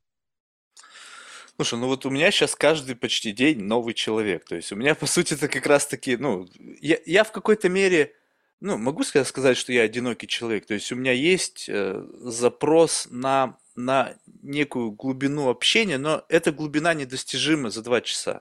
То есть у меня есть примеры того, что я знаю, что вот, как бы, представь себе, что было погружение в, чел... ну, в нескольких людей на рубеже ну, двух-трех тысяч часов. Ну, то есть представь себе, что вот мы с тобой начали разговор, и 2-3 тысячи часов, вот как бы с глазу на глаз, постоянно как бы ставя на паузу, когда мы с тобой расходимся там по своим домам, по своим делам, потом включаемся и снова продолжаем этот разговор. И вот только на рубеже вот этого времени я могу сказать, что там я чувствовал открытость. Ты сказал, что вот ты обрел там каких-то новых знакомых, но глубина погружения всех этих людей, она вот такусенькая. Ну как, как ты можешь? Получается, да, что получается, то ты готов открыть всему, всем и вся э, свои какие-то чертоги своего разума. Получается, что тебе не, не, не нужно как бы получить некий кредит доверия, там вот это все, и, и даже ты, может быть, готов его дать, но как будто бы есть какой-то буфер, который невозможно разрушить просто потому, что недостаточно времени. Что вы там, пол, полгода программа, но вы же там две недели всего находитесь, ну, в, в моменте. То есть у вас нету там всех, не шесть месяцев, вы не живете в кампусе с утра до вечера друг друга смотря. А это слишком, как бы, мне кажется, мелко. Ну, первая программа, она вот как раз ты живешь неделю э, в кампусе и каждое утро проживаешь момент. Ну, давай вот тут не, не без привязки к учебной программе. Э, я думаю, что степень близости с любым человеком новым или с тем, который выпал из жизни и снова вернулся там с каким-то школьным коллегой, э, эта степень глубины определяется э, не временем, а совместной деятельностью, через которую вы касаетесь. Есть ли там соревновательный рефлекс, есть ли там э, какой-то общий совместный профит в виде развития, обмена денег, дополнения там чего-то еще. И помимо всего этого, это эмоции, которые мы переживаем в процессе этой деятельности. То есть если бы мы с тобой бы сейчас э, э, попали бы в какую-то стрессовую адскую ситуацию и были бы рядом, это бы сильно бы скостило э, количество времени, которое мы с тобой ведем в диалоге, и очень сильно бы укрепило бы наши взаимоотношения, даже если мы где-то по характерам прям сильно не сходимся. Вообще тема нетворкинга и укрепления связей я его вот почему-то очень давно так глубоко копаю. Э, уже лет, наверное, 5-7, наверное, я анализирую, почему вообще люди хотят общаться со мной. И вот что является вот конкретными критериями и факторами, которые позволят объединить людей. Поэтому, наверное, Сколково за счет бренда, оно дает э, реально, ну, короче, во-первых, снижает, извини, увеличивает кредит доверия между Потому партнерами. что уже выборка есть там. Ну, как бы уже, уже выборка есть, да. Потому что есть адмиссия, э, есть э, бабки, э, стоит каких-то денег это. Вот. Ну, в общем, потом там ты попадаешь, когда ты попадаешь в сообщество, есть э, понятие как э, репутация, то есть ты можешь в этом сообществе заговнить свою репутацию за неправильных действий, то есть ты уже как бы какой-то гарант появляется. Ну, в общем, могу сказать, что вот в моей ситуации сработало, но много у кого не сработало. Слушай, ну уверен. насколько настоящие там люди? Вот, ну, ну, я прекрасно понимаю. Ну, я бывал э, в, в- на подобных мероприятиях, я не бывал в этих образовательных программах, но я бывал на мероприятиях, где собираются успешные, талантливые, сильные мира сего. Там есть какие-то проблески настоящести, когда встречаются просто люди, которые, ну, знают друг друга там с пеленок, условно. Редкий случай, но они как бы, бум, привет, слушай, ну, что ты тут, как, ну, вот, как всегда, работаю. Но в целом там приходят не совсем люди, там приходят как бы лучшие версии их. Ты сам, сам только что сказал, что главное не обосраться. То есть ты всегда держишь в уме, как? Я не могу потерять свою репутацию. Я столько на нее работал, я сейчас пришел сюда и не должен обосраться. Что значит я не должен обосраться? Это означает, что ты настолько калибруешь все, что ты говоришь, что ты делаешь. Ну, то есть настолько ты защищен, вот как бы у тебя такое количество фильтров вокруг тебя, которые пропускают только какую-то, ну, какие-то классные идеи, а, ну, опять же, откалиброванные по, по количеству участников. То есть ты опытный человек, у тебя есть некая щупальца реальности. Ты раз пощупал людей, ага. Плюс-минус я понимаю, каков должен быть флейвор у моих мыслей. Ну, то есть, если там такая мускулинная среда, то, наверное, про геев говорить не стоит, да? Ну, то есть, я тупой пример, ну, просто чтобы понимание, о чем я.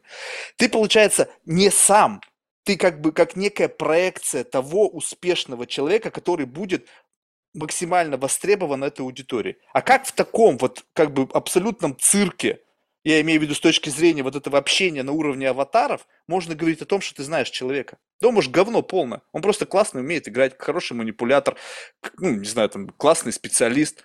Но он может быть козел полный. Ну, если тебе от него ничего не надо взять, то ты не думаешь об этом. И вообще, ну, ну, объективно, ну, и что? Ну, пусть он не очень. Ну, или там, например, кажется тебе совершенно другим человеком. Но ты же безвозмездно от него и ничего не хочешь, ничего не продать ему не хочешь, не купить у него не хочешь. Ты же безвозмездно с ним общаешься. Вообще позиция закрытости, то есть ты закрытый, вот ты кого-то из себя строишь, это очень слабая позиция, она очень невыгодная. Ты, когда придешь за советом и не будешь недостаточно раскрыт, тебе никто совет, нормальный помощь оказать не сможет. Поэтому я думаю, что там нету цирка. Там так устроен процесс, он очень хитро устроен. Они каждый модуль добавляют какие-то новые, новый опыт для участников.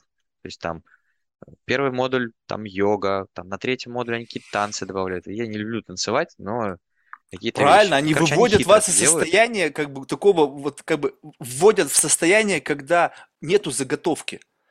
Ну, то есть ты- не умеешь танцевать, Всё все, ты в состоянии слабости находишься, и ты в этот момент будешь проявлять себя настоящего. То есть они постоянно челленджат вот эти аватары. Они как раз-таки это прекрасно понимают. Но вот, допустим, я понимаю прекрасно, что я, попадая в такую среду, должен как бы оголить себя, там, начать танцевать, что я просто, меня тоже бесит. То есть я не умею, я завидую в какой-то мере тем, кто умеет, и, ну, и- и не хочу идти учиться, потому что, ну, как бы нафиг мне это не надо. И мне говорят, слушай, Марк, мы сегодня все танцуем, давай, и что ты, что ты напрягся? Я сразу же, у меня картинка, помню, я не знаю, видел ты или нет, какая-то там, значит, собрание там э, Microsoft, там какой-то там очередной, там, не знаю, там у них ивент, и вот там, значит, э, Билл Гейтс, потом, значит, там, ну, вот эти все его партнеры пляшут на сцене. Я думаю, блядь, ну ты стой лучше, не танцуй. Ну, то есть это какое-то подергивание уродцев там, понимаешь? Но мне это не интересно. И за счет того, что когда человек пытается вывести меня наружу, как бы однозначно создавая, создавая, создавая для меня некомфортные условия, чтобы я как бы что? Проявился, проявил сообразительность, проявил смекалку. Это же никак не соотносится с тем, что представь себе взрослых мужиков, сложившихся, заставляют там, не знаю, плясать какую-то херней заниматься. Зачем? Чтобы почувствовать как бы власть над вами. Чтобы сказать, а, вот, посмотрите, посыпались ваши морды кирпичные, что вы, ага, все, все там, кто-то там зассал, кто-то там, ну, то есть что-то происходит. И это галимая манипуляция. Слушай, да у, у тех проектов э, с оффлайн обучением есть очень понятные показатели. А, Это LTV, степень того, сколько человек возвращается на обучение. У меня там Сколково не только две программы большие куплены, но и второстепенные. И вообще Сколково как образовательное учреждение имеет очень высокую лояльность. То есть очень много людей повторно идут на какие-то курсы учиться. Это факт. А второй показатель, ну, там, естественно, есть средний чек, стоимость обучения. А э, второй показатель, наверное, в данной ситуации будет являться то, что говорят об этой программе другие участники. Такой элемент сарафанного радио, будем его называть. И, ну, я положительно. Может быть, там нет пользы. Ну, время я так Основной классно провел. бенефит – это Научили люди. танцевать. Основной бенефит, согласись, это люди. Люди, люди. Все, ну просто а, из- Лю- из- это как бы получается так, что это условно некий такой клуб по интересам, в котором есть определенный анбординг, есть процедура адмиссии, где там тебя что-то интервьюируют, ой, извините, вы нам не подходите, так вот вы нам подходите. Я тогда копался ведь с ними, я говорю, слушай, а ты мне расскажи про этот вот анбординг ваш, про вот этот адмишн.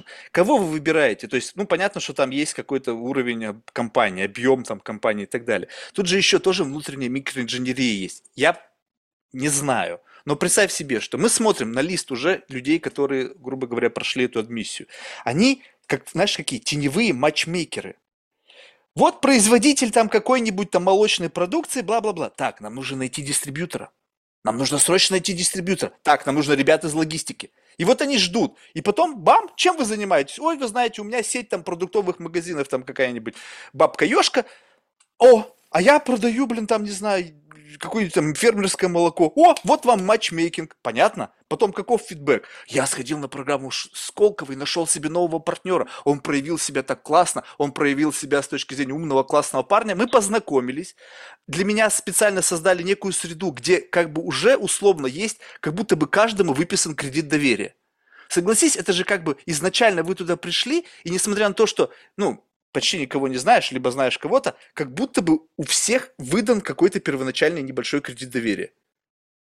И это уже Бренд выдает. офигительно. Вот, Бренд выдает. вот. И то есть создали некую среду, в котором люди просто, которые видят возможности, потому что там оказались люди уже успешные. Это, а успешный человек для меня это тот, который, ну, помимо всего прочего, видит возможности. Вот я не вижу возможности, я слепой. И я могу что-то смотреть, вот три часа, рядом со мной будут чуваки сидеть, они уже бизнес на этом сделали. Я, как? Что вы тут увидели? Я ни хрена не вижу. Они говорят, да ты что, вот это сюда с этим перелить, тут сделать, все продаешь. Как? Магия. Слушай, ну, э, я готов, куда вот надо заплатить.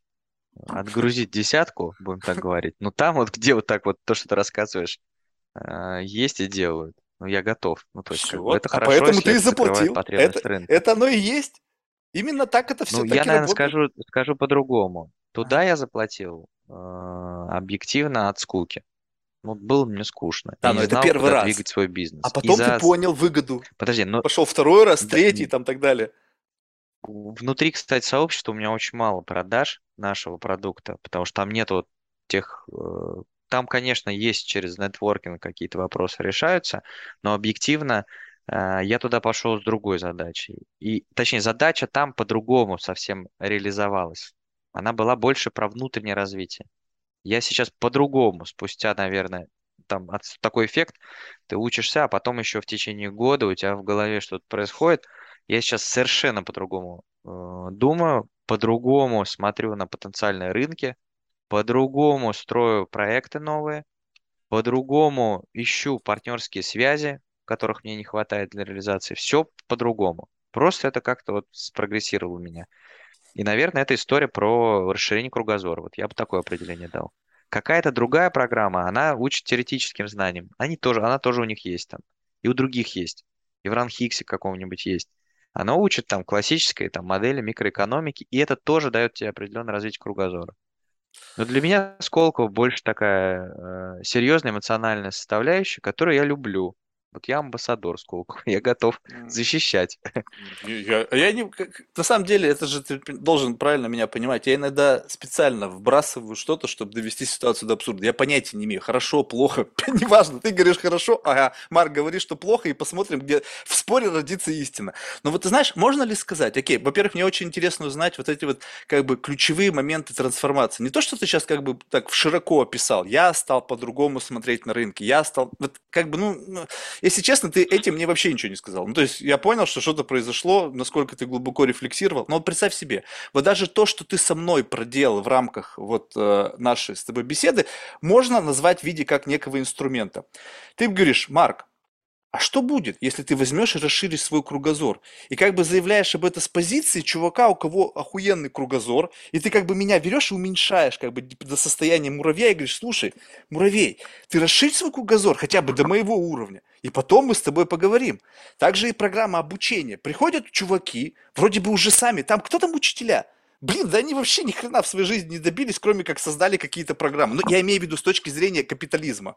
То есть с точки зрения вот как бы вот той самой как бы такой может быть противоречивой э, ну как бы цели ведения бизнеса, деньги, деньги там капитализация и так далее.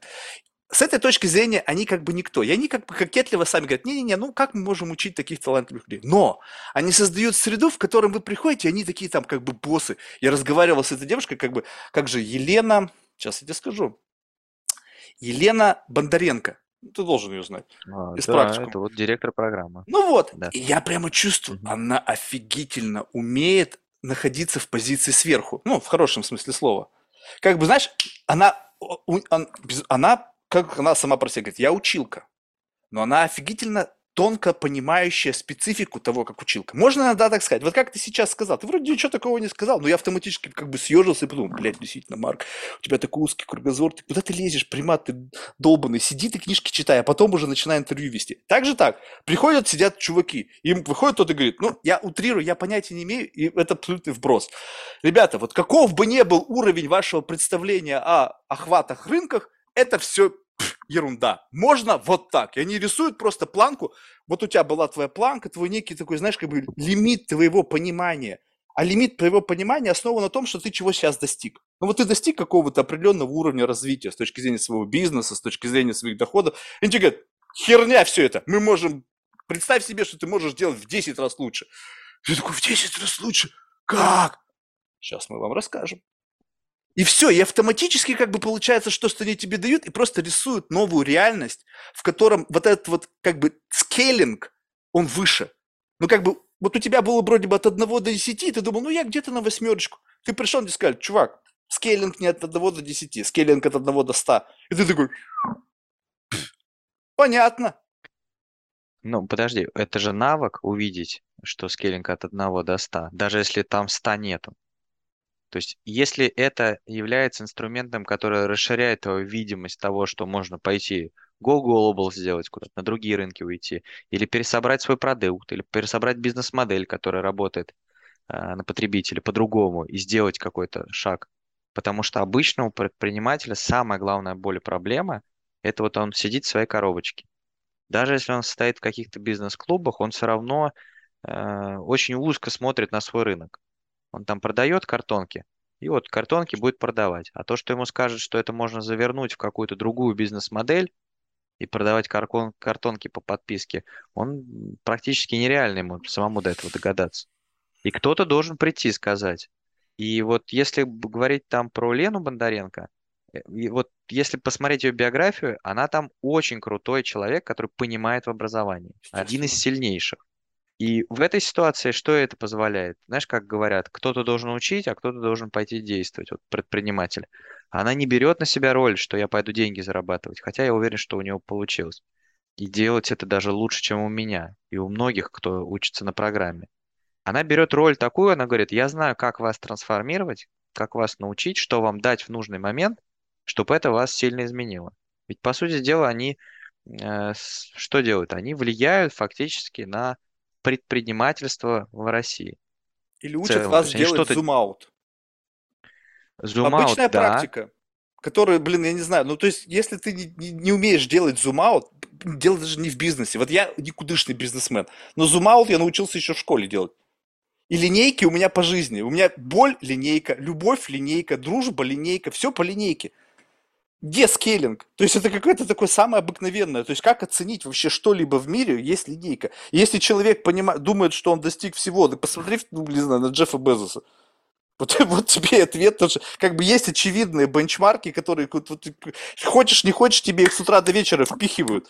Как можно быть замкнутым здесь? Это вопрос не то, что как бы э, там какая-то другая манипуляция. Там не то, что я думаю, что люди этого не видят. Там они как делают какой-то empowerment. Они как будто бы тебе создают веру в то, что ты можешь.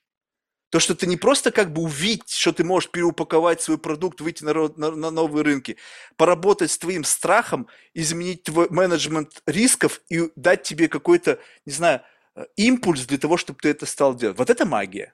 Вот это как бы, как они умудряются это сделать, вот это непонятно. Я же тебе говорил, что я амбассадор Сколково. Надо пойти, проверить и поучиться. Вот ну, как бы денег, денег это не сильно больших стоит. То есть ты предлагаешь я мне приехать скажу... из Нью-Йорка и поехать в Сколково?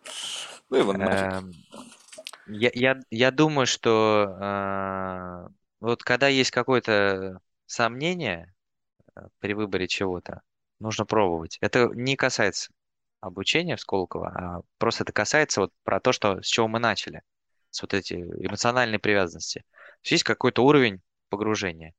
Эм, я вот еще хотел сказать, а вот не скажу, потому что вылетело из головы. Ну, вспомнишь потом, такое часто бывает. Не, у меня в этом отношении, представь себе, что у меня будут еще люди из Сколково, потом наверняка будут люди, которые проходили эту программу, и этот процесс на лету. То есть вот у меня есть, может быть, это иллюзия, ты можешь меня поправить, но у меня есть четкая вера в то, что при достаточном извлечении experience а тебе не нужно этот experience проживать. Ну, то есть, как бы с вероятностью не на, не на 100%, а, скажем так, с вероятностью на 90% я буду понимать, о чем идет речь. Скажем так, что ты, если я тебя замучаю, и мы с тобой будем сидеть там часами, ты мне будешь рассказывать про яхтинг, то я в конечном итоге из тебя, ну, как бы, достаточно, ну, все, что в тебе есть, начиная с ощущений, как ты замерз, как там яйца съежились, как там неприятно, как там классно. В общем, все вот это из тебя вытащу, и потом буду смотреть на это, окей, я там не плавал, но у меня есть дата-сет из информации о том, как Дмитрий себя чувствовал. Дмитрий от меня отличается. В ходе этого я линейку накидаю, как Дмитрий эмоции, что для Дмитрия хорошо, что для Дмитрия больно, как это соотносится с моим больно. Больно как? Как гвоздь в ногу или как, как не знаю, запнулся там за скамейку. И вот когда я настрою на все это, ну, долго, то я твой experience могу на себя надеть, и мне не нужно его проживать. А, вот тут, я думаю, ты заблуждаешься, потому что пока ты сам не попробуешь, я, я сейчас не хочу брать э, какую-то образовательную программу и к ней привязываться, и там, идите тратите время туда, поучитесь туда и сделайте mm-hmm. выводы. Я думаю, что очень часто мы не можем сопоставить линейку, когда человек дает какой-то отзыв о чем-то.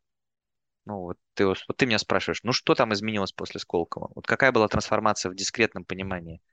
Она была в соответствии с теми проблемами, с которыми я заходил на тот момент времени. Правильно, но если мы эти все проблемы декомпозируем и устроим из этого 100 часов или там 200 часов беседы, где ты просто будешь занудствовать над каждой фигней мне рассказывать самые тончайшие детали, мы же поймем, где точка входа и как ты оттуда вышел.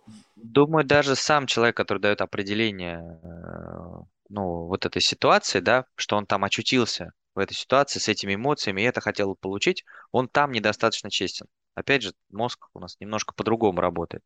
Поэтому даже если ты считаешь, это будет сейчас. Это не будет напряженный момент, который забывается. Там у нас очень много выветривается информации. Тогда, если я не вел дневник, э, и могу это в дискреции сказать. Я, знаешь, анализирую вот, ну, как бы... Я могу сказать, что стал ли я зарабатывать больше после программы? Да, стал. За счет тех, что я кому-то там что-то продал? Нет, никому ничего не продал там. Э, по-другому стал думать? Да я изменил вот, ну там, как бы сильно улучшил свою жизнь. А, и самое главное, вот как мы тут коснулись, это окружение. И мы недавно даже э, вот ездили к... Я даже не думал, что я когда-нибудь поеду в Челябинск, и у меня будут друзья в Челябинске. Мы недавно ездили в Челябинск, в Златоуст там у нас ребята. тоже по пиарю, IQ 007, ребята э, большое дело делают, учат детей там скорочтению, математике. У них то ли 500, то ли 700 франшиз по всей России. Ребята Forbes, классные, здоровские. И вот мы когда были на дне рождения, э, один из тостов был такой. Вот мы познакомились с Колково. И один парень говорит, слушай, вот Сколково все, что надо нам было, сделала. Она вот нас познакомила.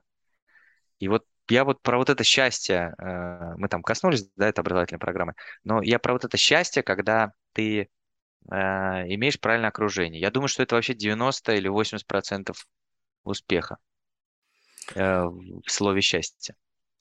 Это да. Э, именно вот как бы мне кажется, вот это, это то, чего многим людям просто не хватает, это когда ты как будто бы человек, который попадает в твою какую-то, ну, ближайшую орбиту, начинает под действием какого-то взаимного там тяготения притягиваться, и ты чувствуешь некую какую-то вот, ну, некую связь.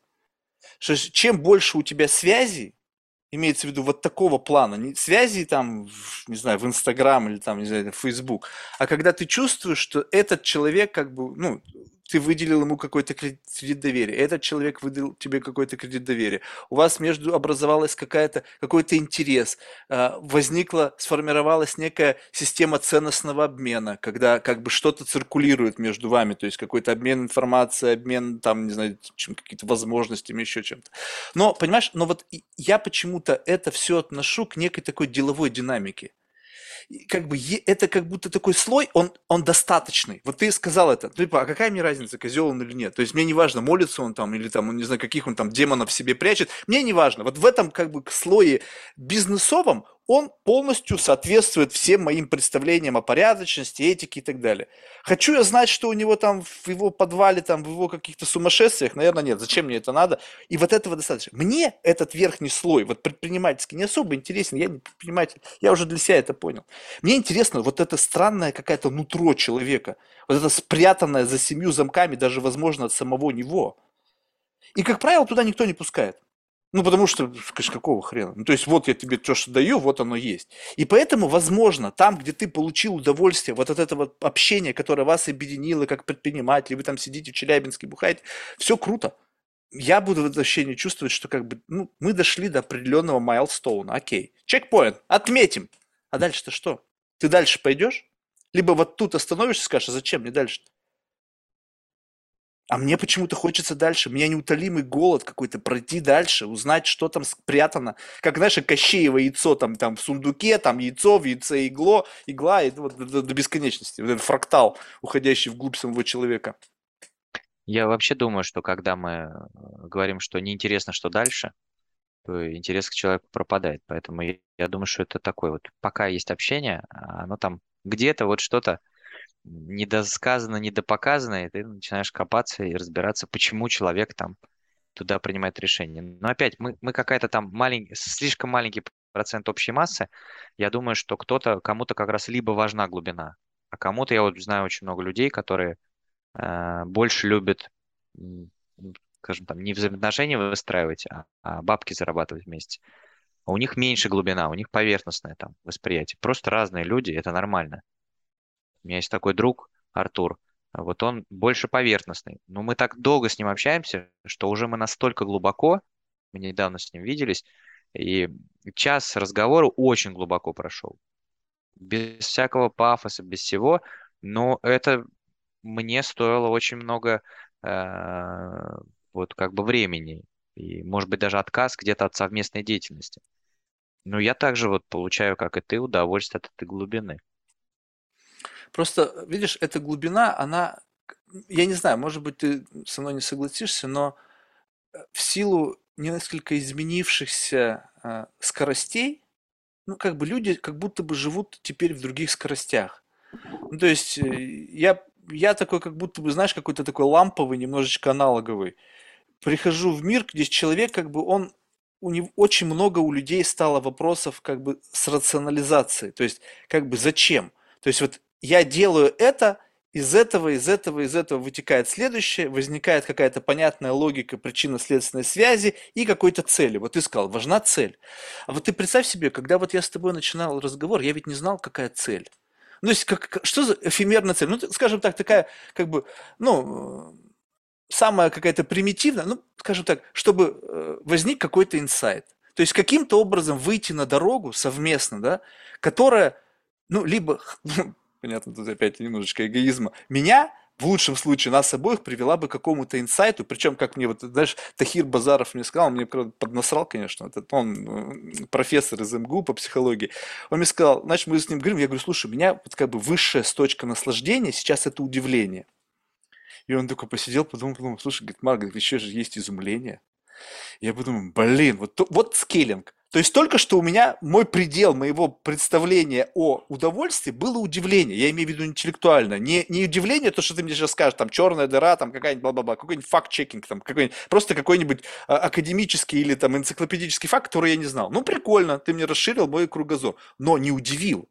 Удивил так, чтобы вот как бы волосы дыбом встали, понимаешь? И вот когда ты с человеком общаешься, как бы высшее наслаждение, когда человек, без относительно того, из какой это будет области, сможет создать некий, ну, поможет тебе ощутить некий инсайт. Инсайт, который в конечном итоге раньше приходил как бы через любопытство, ты приходишь к инсайту, инсайт вызывает удивление, и ты кайфуешь. Но теперь он мне сказал, есть еще изумление – и получается так, что сейчас для того, чтобы мне прийти как бы к квинтэссенции вот этого ну, диалога, мне нужно сначала удивиться, а потом еще и изумиться. То есть это должна быть магнитуда этого очень большая. Но я не знаю, как туда приходить. Вот как бы абсолютно не знаю. Потому что если, как, как бы ты сказал, окей, если ты будешь больше, э, у тебя будет шире кругозор, то у тебя будет больше, возможно, вот этих пингов. Ты можешь пим-бим-бим-бим в разные стороны двигать. Но ты понимаешь, как бы, если ты в чем-то не разбираешься, то сложно оценить инсайт. Вот представь себе, ты сейчас будешь на месте бы меня сидел бы какой-нибудь молекулярный биолог, и ты с ним говоришь, говоришь, и вдруг у него возникает инсайт. Не связан даже с тобой. Ну, может быть, сколько-то ты его триггернул на какую-то мысль, он там в процессе немножечко тебя отодвинул, сместился фокус, он в своем каком-то middle mind что-то и у него инсайт. И он типа, блин, у меня такой инсайт. И там какая-нибудь какая-нибудь там нуклеотида, и он начинает тебе рассказывать, и он прямо в восторге, в диком. Он прямо у него же привстал. Ты слушаешь и думаешь, что? Какая нуклеотида? О чем ты вообще говоришь? Соответственно, когда я говорю о том, что мне нужен инсайт, этот инсайт будет очень специфический. У него будет такой флейвор, то есть вот как бы, представь себе, что некая особенность, он должен соответствовать именно моим вкусовым рецепторам. И поэтому как бы вот эти внешние сигналы, которые постоянно мне говорят люди, Марк, послушай, вот как вот эти вопросы задают, послушай, как вот эти люди себя ведут на интервью. Чуваки, они через это приходят к тому, что они хотят. Я через это никогда не приду. Не тот, не тот путь изначально. И поэтому вот это любопытно, как прийти с человеком, какой, как выйти на дорогу, которая приведет к инсайту. Вообще непонятная загадка. Ну, я, я могу, я могу лайфхаки рассказать, Давай. но перед этим я тебе хочу сказать, что это то, о чем мы с тобой говорим. Это вот э, быть, быть более глубоко.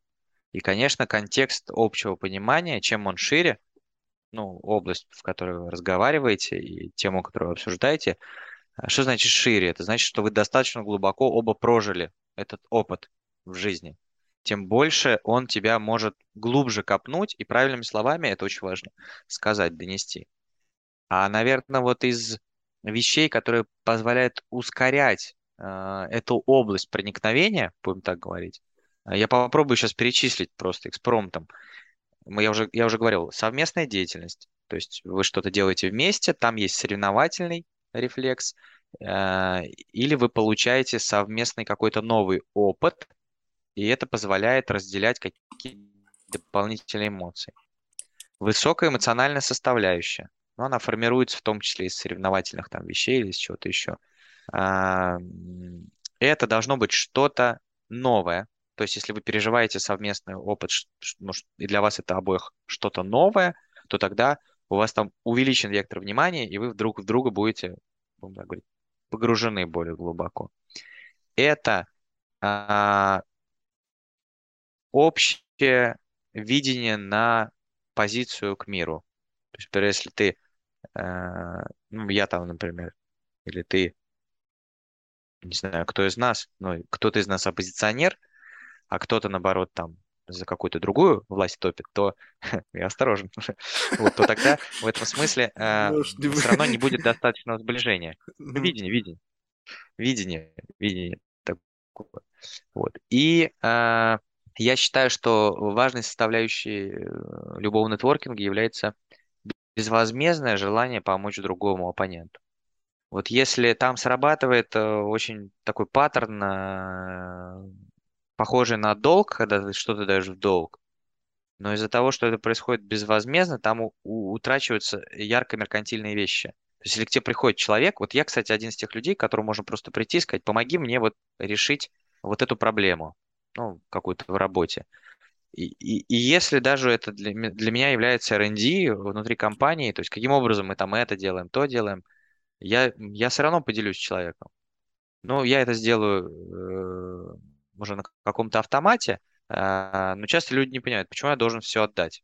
Потому что это самым является ярким а, объединением, а, потому что вы проживаете. Он, он проживает этот опыт, для него это является пользой. И потом он хочет тебе потенциально отплатить этой пользой. Это вот как бы там механика такая. Видишь, ты Ещё- просто описал это очень органически. То есть, как бы, если ты создал для себя вот такой контекст, скажем так, наверняка, когда вот ты с кем-то совместно работаешь, вы совместно сталкиваетесь с сложностями, но это как бы жизнь. Я же сейчас тебе говорю, представь себе, что у меня есть два часа. Это как бы задачка. Ускорить. Это, это инструмент ускорения. Да, есть, если это ты до... инструмент ускорения, но мы же с тобой не можем сейчас взять и, не знаю, и ментально себя поместить в какую-нибудь там, не знаю, ситуацию, в которой мы там столкнемся с чем-то новым, у нас тут будет какой-то там рушиться нахер рынок, тут там нужно с тобой как-то деньги какие-то сказать. Не-не-не, это все как бы работает. Не-не, можешь, Каким образом? можешь. Ты можешь до, а, до того, как ты хочешь войти в эту область, задать именно такие вопросы, которые поз- ну, вынудят или позволят человеку определенным образом а, быть ну, более расслабленным и а, быть более открытым перед тобой. Ведь, по сути дела, Как понять-то, что это за вопросы? Это То уже профессиональные изначально... навыки твои. Вот, понимаешь? Но что значит, а как эти профессиональные навыки? Это такое ощущение, знаешь, если метафорически выражаться, что как бы перед тобой появляется не человек, а некая замочная скважина. И ты такой, такой начинаешь смотреть, такой, и смотришь на свой набор каких-то там отмычек, чтобы воткнуть и провернуть. Ну, есть куча инструментов. Диск, профайл. Это вот образовательные вещи, которые помогают быстрее понять тип личности по поведенческим факторам и так далее. Вот я нанимаю сотрудника в компанию, ну, Мгм, на какую-то позицию. Мне надо, чтобы он что-то делал вот в соответствии с этой позицией. мгм. Я смотрю по этим факторам. Какие-то тесты есть. Какие-то есть вещи, То которые есть я должен позволяют... сейчас пару тестов тебе прокрутить, чтобы понять, Нет, кто ты есть. Это, это вопросы, это вопросы. То есть я же тоже с тобой общаюсь, и если ты чувствуешь, я глубоко тебя прощупываю. И, Ну, и если вот честно, чест- ты очень аккуратно это делаешь. Я не чувствую тычков, понимаешь? Вот как бы, ви- видишь, я человек, э, как бы, не боящийся панчей, понимаешь? Меня столько в жизни пиздили, что я не боюсь. И вот это твое пощупыв- прощупывание, оно вот как раз-таки, оно, оно приятное. Но оно, я не знаю, позволяет ли оно тебе прощупать границы, но оно, вот в моем понимании, когда я это ощущаю, что как бы границы прощупываются тогда, когда человек начинает, как бы, знаешь, начи- ну, прямо вот сбоить начинает что-то. То есть ты приближаешься к границе. А когда ты просто как бы, ну, как-то там издалека, условно, там вот стоит кто-то там от тебя в 10 метрах, и ты как бы так вот, ну, что-то там я прощупываю. Вот важно ли тебе, чтобы когда ты прощупываешь человека, он это прощупывание чувствовал? Либо ты наоборот считаешь верх мастерства прощупать кого-то, чтобы тот не понял, что ты его прощупываешь, но ты что-то для себя выхватил, и причем ты уверен в том, что то, что ты выхватил, это правильно. У меня это всегда большая проблема. Я не знаю, я нащупал что-то, либо это я сам себе придумал. Как ты это понимаешь? Знаешь, тут надо задать вопрос, наверное, больше, э, зачем вообще это делать? Ну, то есть зачем прощупывать? Э, Вот я сейчас, ну, ты меня спрашиваешь, а я вот думаю, наверное, я тебя прощупываю, чтобы сделать тебя лучше. Вот такой я человек. Но Слушай, это ну я не подлезал, понимаешь? Ну, ну, на самом деле. То есть, если я найду какой-то крючок, крючок, который ты вот, ну, как бы имеешь, и он позволит мне в этой области раздвинуть эти границы, и они сделают тебя лучше, я не думаю наперед, что ты там будешь мне благодарен. И вообще не словлю, наверное, от этого сильного кайфа, хотя я люблю, когда говорят спасибо. Но если я это сделаю, ну, вроде как ты станешь вот, ну, как бы своим, как в племени, понимаешь? Ты Мгм. станешь лучше. Я вот за тех людей, которые растут, постоянно развиваются. Вот у меня вот это, ну, задача и цель. Ну, я сейчас просто думаю, а почему я вообще пытаюсь это прощупать? У тебя, наверное, другая цель. Ты хочешь там, может быть, даже решить какие-то свои личные вопросы. То есть, наверное, для каждого вот эта эм, вещь будет своя, но если мы говорим про задачу, как провести интересное интервью, что такое интересное интервью? Это а, рост аудитории в подкасте, это количество одинаковых пользователей, которые возвращаются и слушают следующие треки, им интересно, это количество там комментариев и так далее тому подобное. Видишь, у тебя что совершенно иной бенчмарк, чем у меня. Вообще, вот, вот, вот это классический бенчмарк. То, что ты описываешь. В моей системе это вообще факторы абсолютно не принципиальны. Вот смотри, вот А вот, на- подожди, качество тебя нашей перебью. Это беседы. хороший, хороший пример. Вот смотри, Мгм. мы сейчас вошли в область а, каких-то знаний, насколько глубоко, да? Я понимаю, что это для тебя совершенно не аналитическая вещь. Я тебе привожу пример. И, и вот инсайт как раз, вот проекция инсайта, возникнет тогда, когда ты увидишь, ну, за- заставишь себя подумать, что я тебе говорю, и применишь это в свою парадигму. И для тебя это будет являться эмоциональным инсайтом. Не, ну то, что ты говоришь, как бы оно понятно и очевидно. То есть не то, чтобы я не знал о том, что ты говоришь, что вот это есть классический бенчмарк. Но когда я Мгм. чувствую, что я должен соответствовать этому бенчмарку, то, что сейчас бы я делал, превратилось бы для меня в работу. Работа превратила, по- по- по- по- привела бы к нагрузке на вот эти КПД, менталь- э, ментальный аудит, и получилось бы так, что сейчас я с тобой бы не получал удовольствия от беседы, а работал. Потому что я бы в голове держал какие-то метрики, которые мне нужно улучшать, и тем самым все то, что я говорю, было бы пропитано не просто представь себе, что сейчас, я не знаю, поверишь ты это или нет, но с минимальным количеством фильтров. То есть вот эта моментальная рефлексия почти вот как бы вот как автописьмо. То есть ты что-то говоришь, мысль, она почти э, как бы не цензурируема. То есть вот она как пошла в потоке, так она идет. И я не боюсь этих мыслей, наоборот, я как бы слежу за ними. Я понимаю, что многие из них это какая-то херня, ну, даже для самого меня.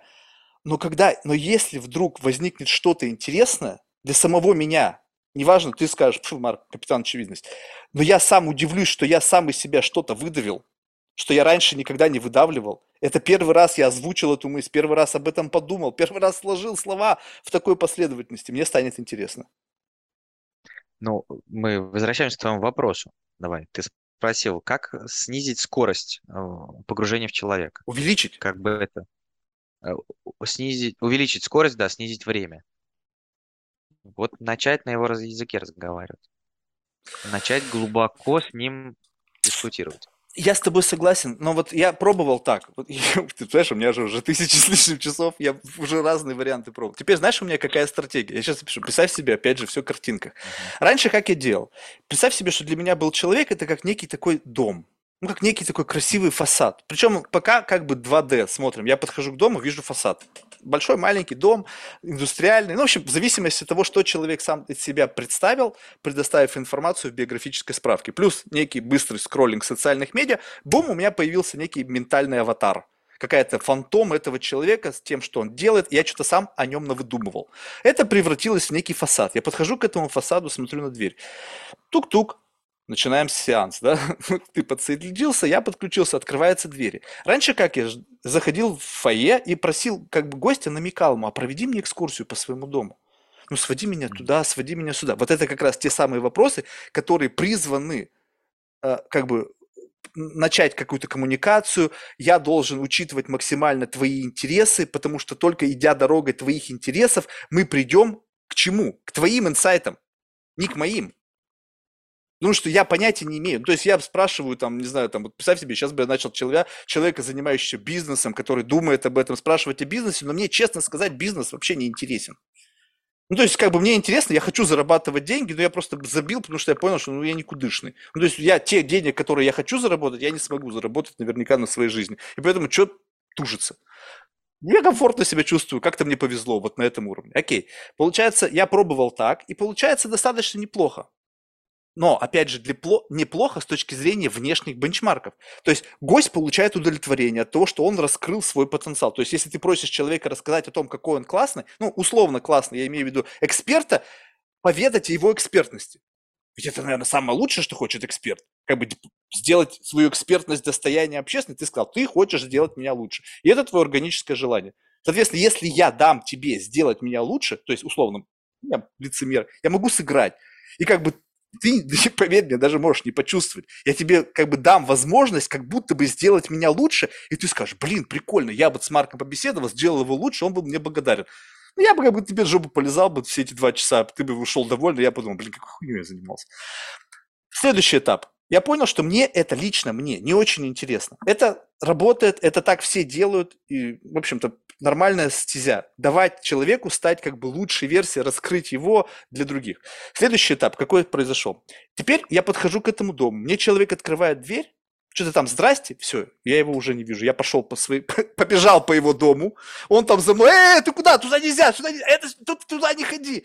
И я уже даже не вникаю в это, я сам ищу какую-то тайную комнату, и вот когда я ее найду, она, как правило, как выражена, то есть двери многие открыты, многие как бы, ну, в каком-то таком замке, а есть какая-то такая дверь черная в подвале с амбарным замком таким, и он туда, туда вообще никак нельзя, там какие-то стражи стоят и так далее.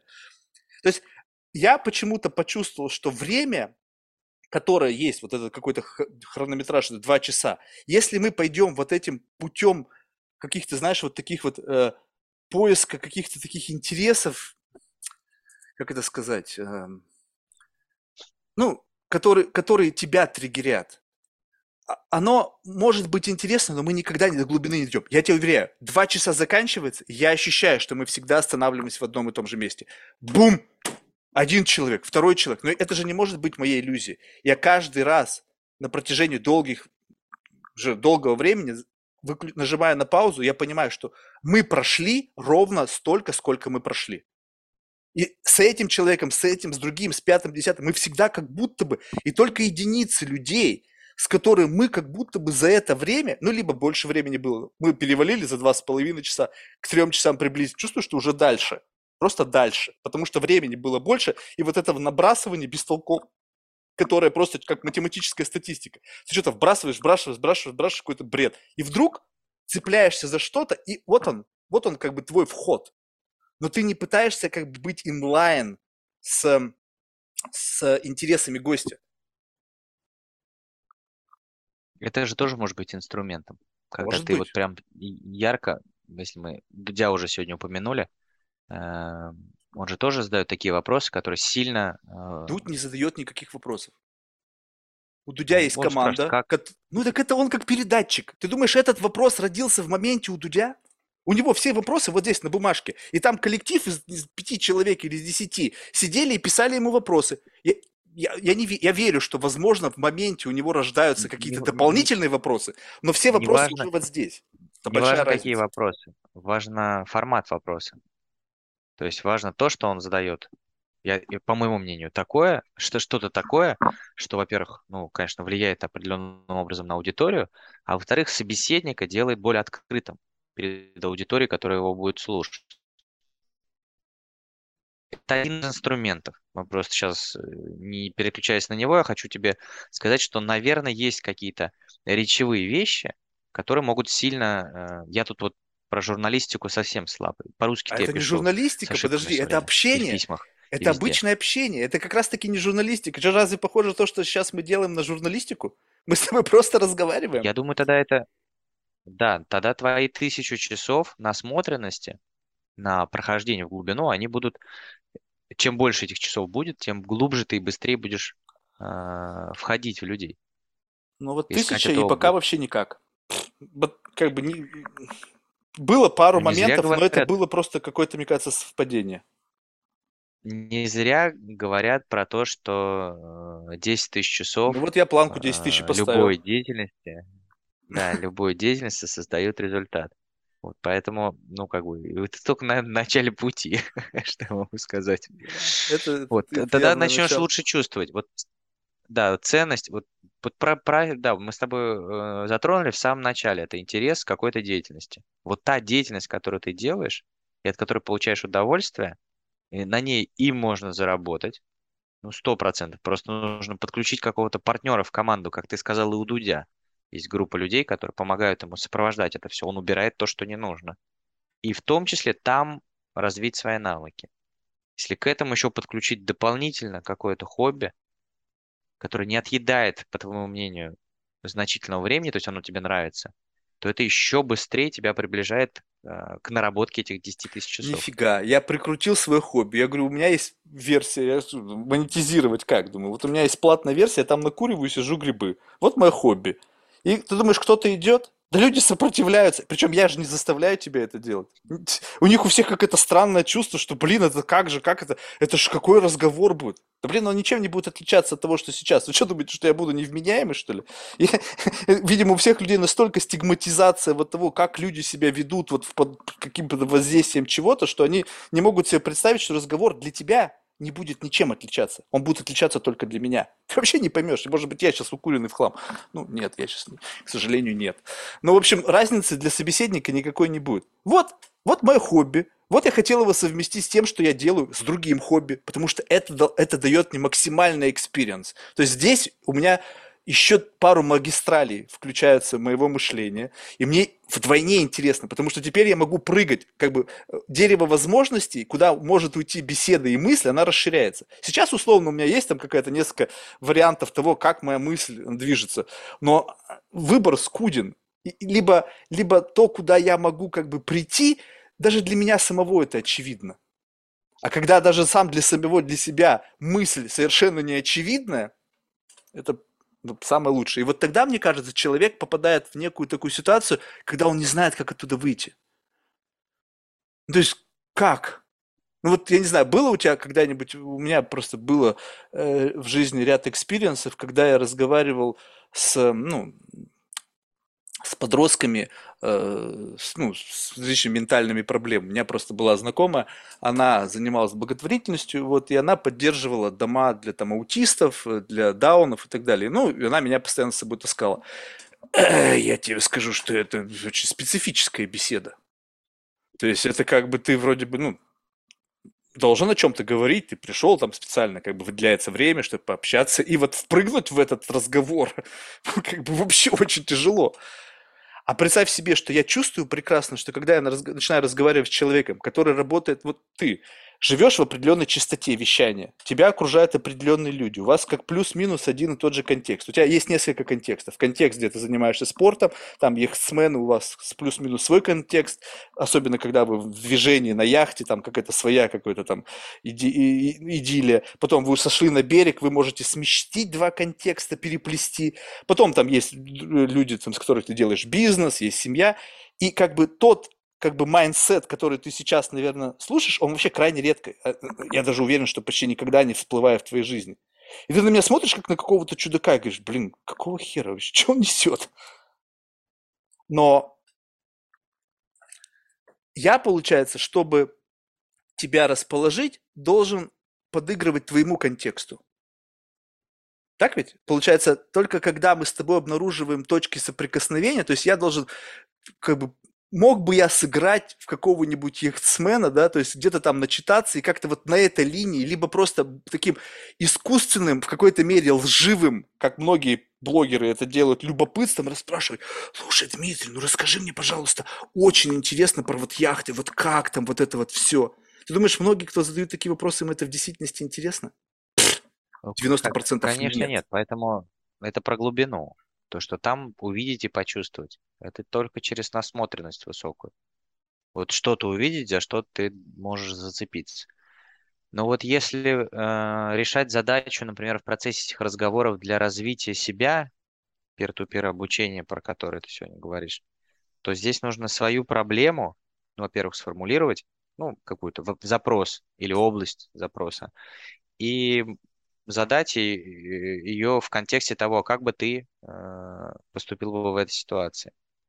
И если это будет в достаточной степени открытости, то есть если ты скажешь, я вот столкнулся с такой ситуацией, вот что бы ты сделал, то там могут появиться дополнительные мысли. Вот peer-to-peer обучение на этом и основано. Чтобы человек правильно сформулировал свой запрос к аудитории, борду, так называемому, людей, которые присутствует, и э, с помощью мнения других людей, которые, как оказывается, думают совершенно по-разному, э, мог э, найти дополнительные мнения, не ответы, не результат, а мнения. мне сегодня озвучил несколько. Вот, допустим, даже тот пример, каким образом можно фасилицировать вот это вот взаимное проникновение. Но ты это привел с позиции, которой, ну, я не знаю, она в, в рамках вот этой контекста беседы неприменима. Ну, и, может быть, я заблуждаюсь. Просто она классно работает, и так действительно, то есть друг прознается в беде. Но это такая какая-то истина, знакомая с детства. Можно перевести на, как бы, друг познается там просто в совместном делании, чтобы убрать оттуда негативную коннотацию некой беды, да, и тогда мы можем как бы за счет вот какого-то шагания по жизни вместе, столкновения с чем-то, но ты же понимаешь, что это как бы диапазон. Почему я тебе говорю, что у меня были люди, с которыми я три тысячи, там, ну, две, там, может быть, с чем-то тысячи часов общался.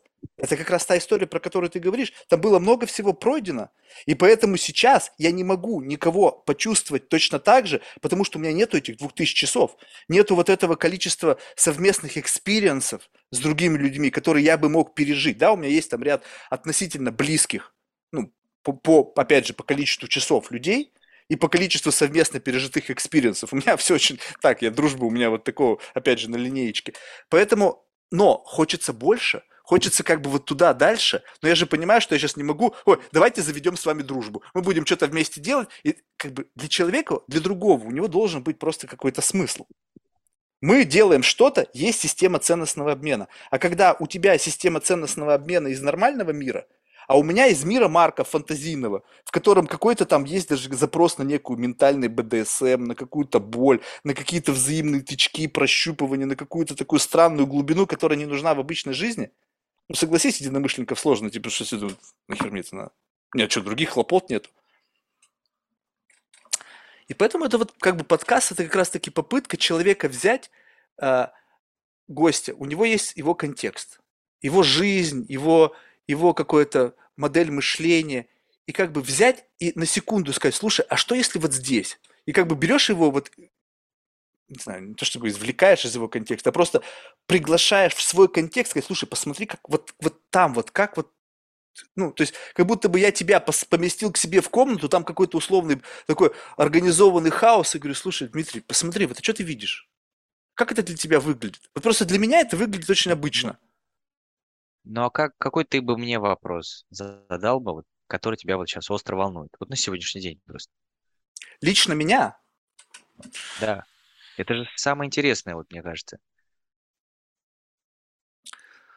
Ты знаешь, я вот я ловлю себя на мысли, что я не умею задавать вопросы.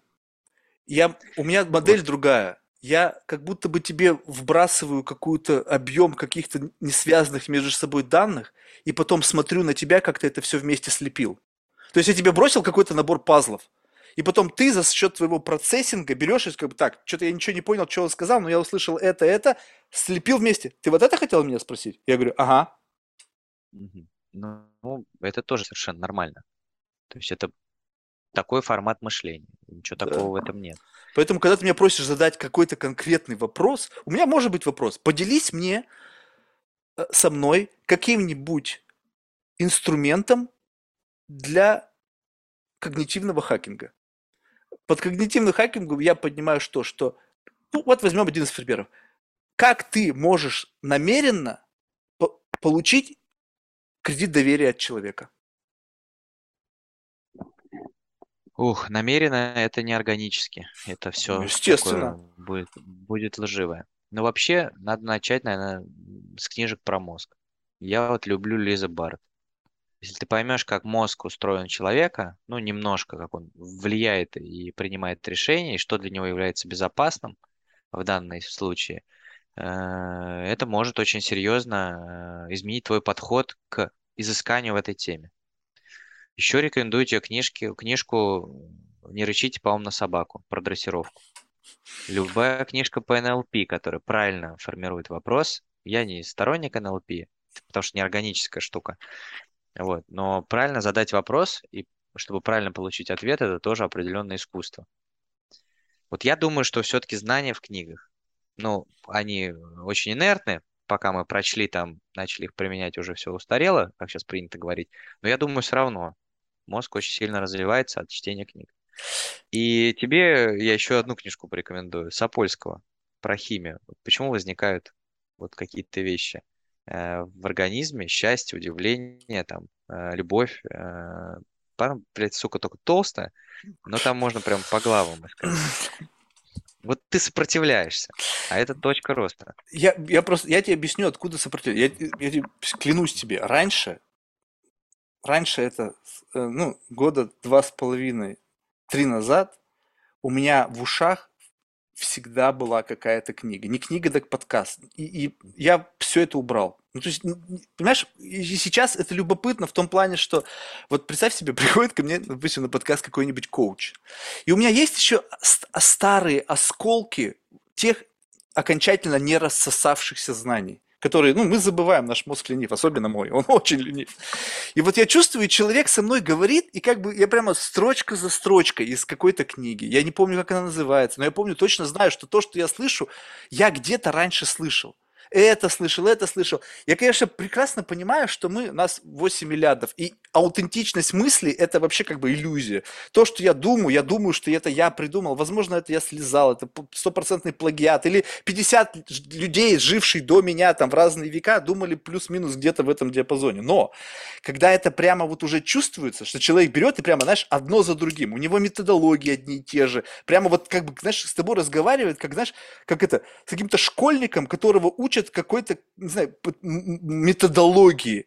И я понимаю, возможно, что это время. То есть, возможно, с опытом чаще применения ты эту методологию сумеешь завуалировать, знаешь, она там мясом обрастет, ты станешь ей более эффективно.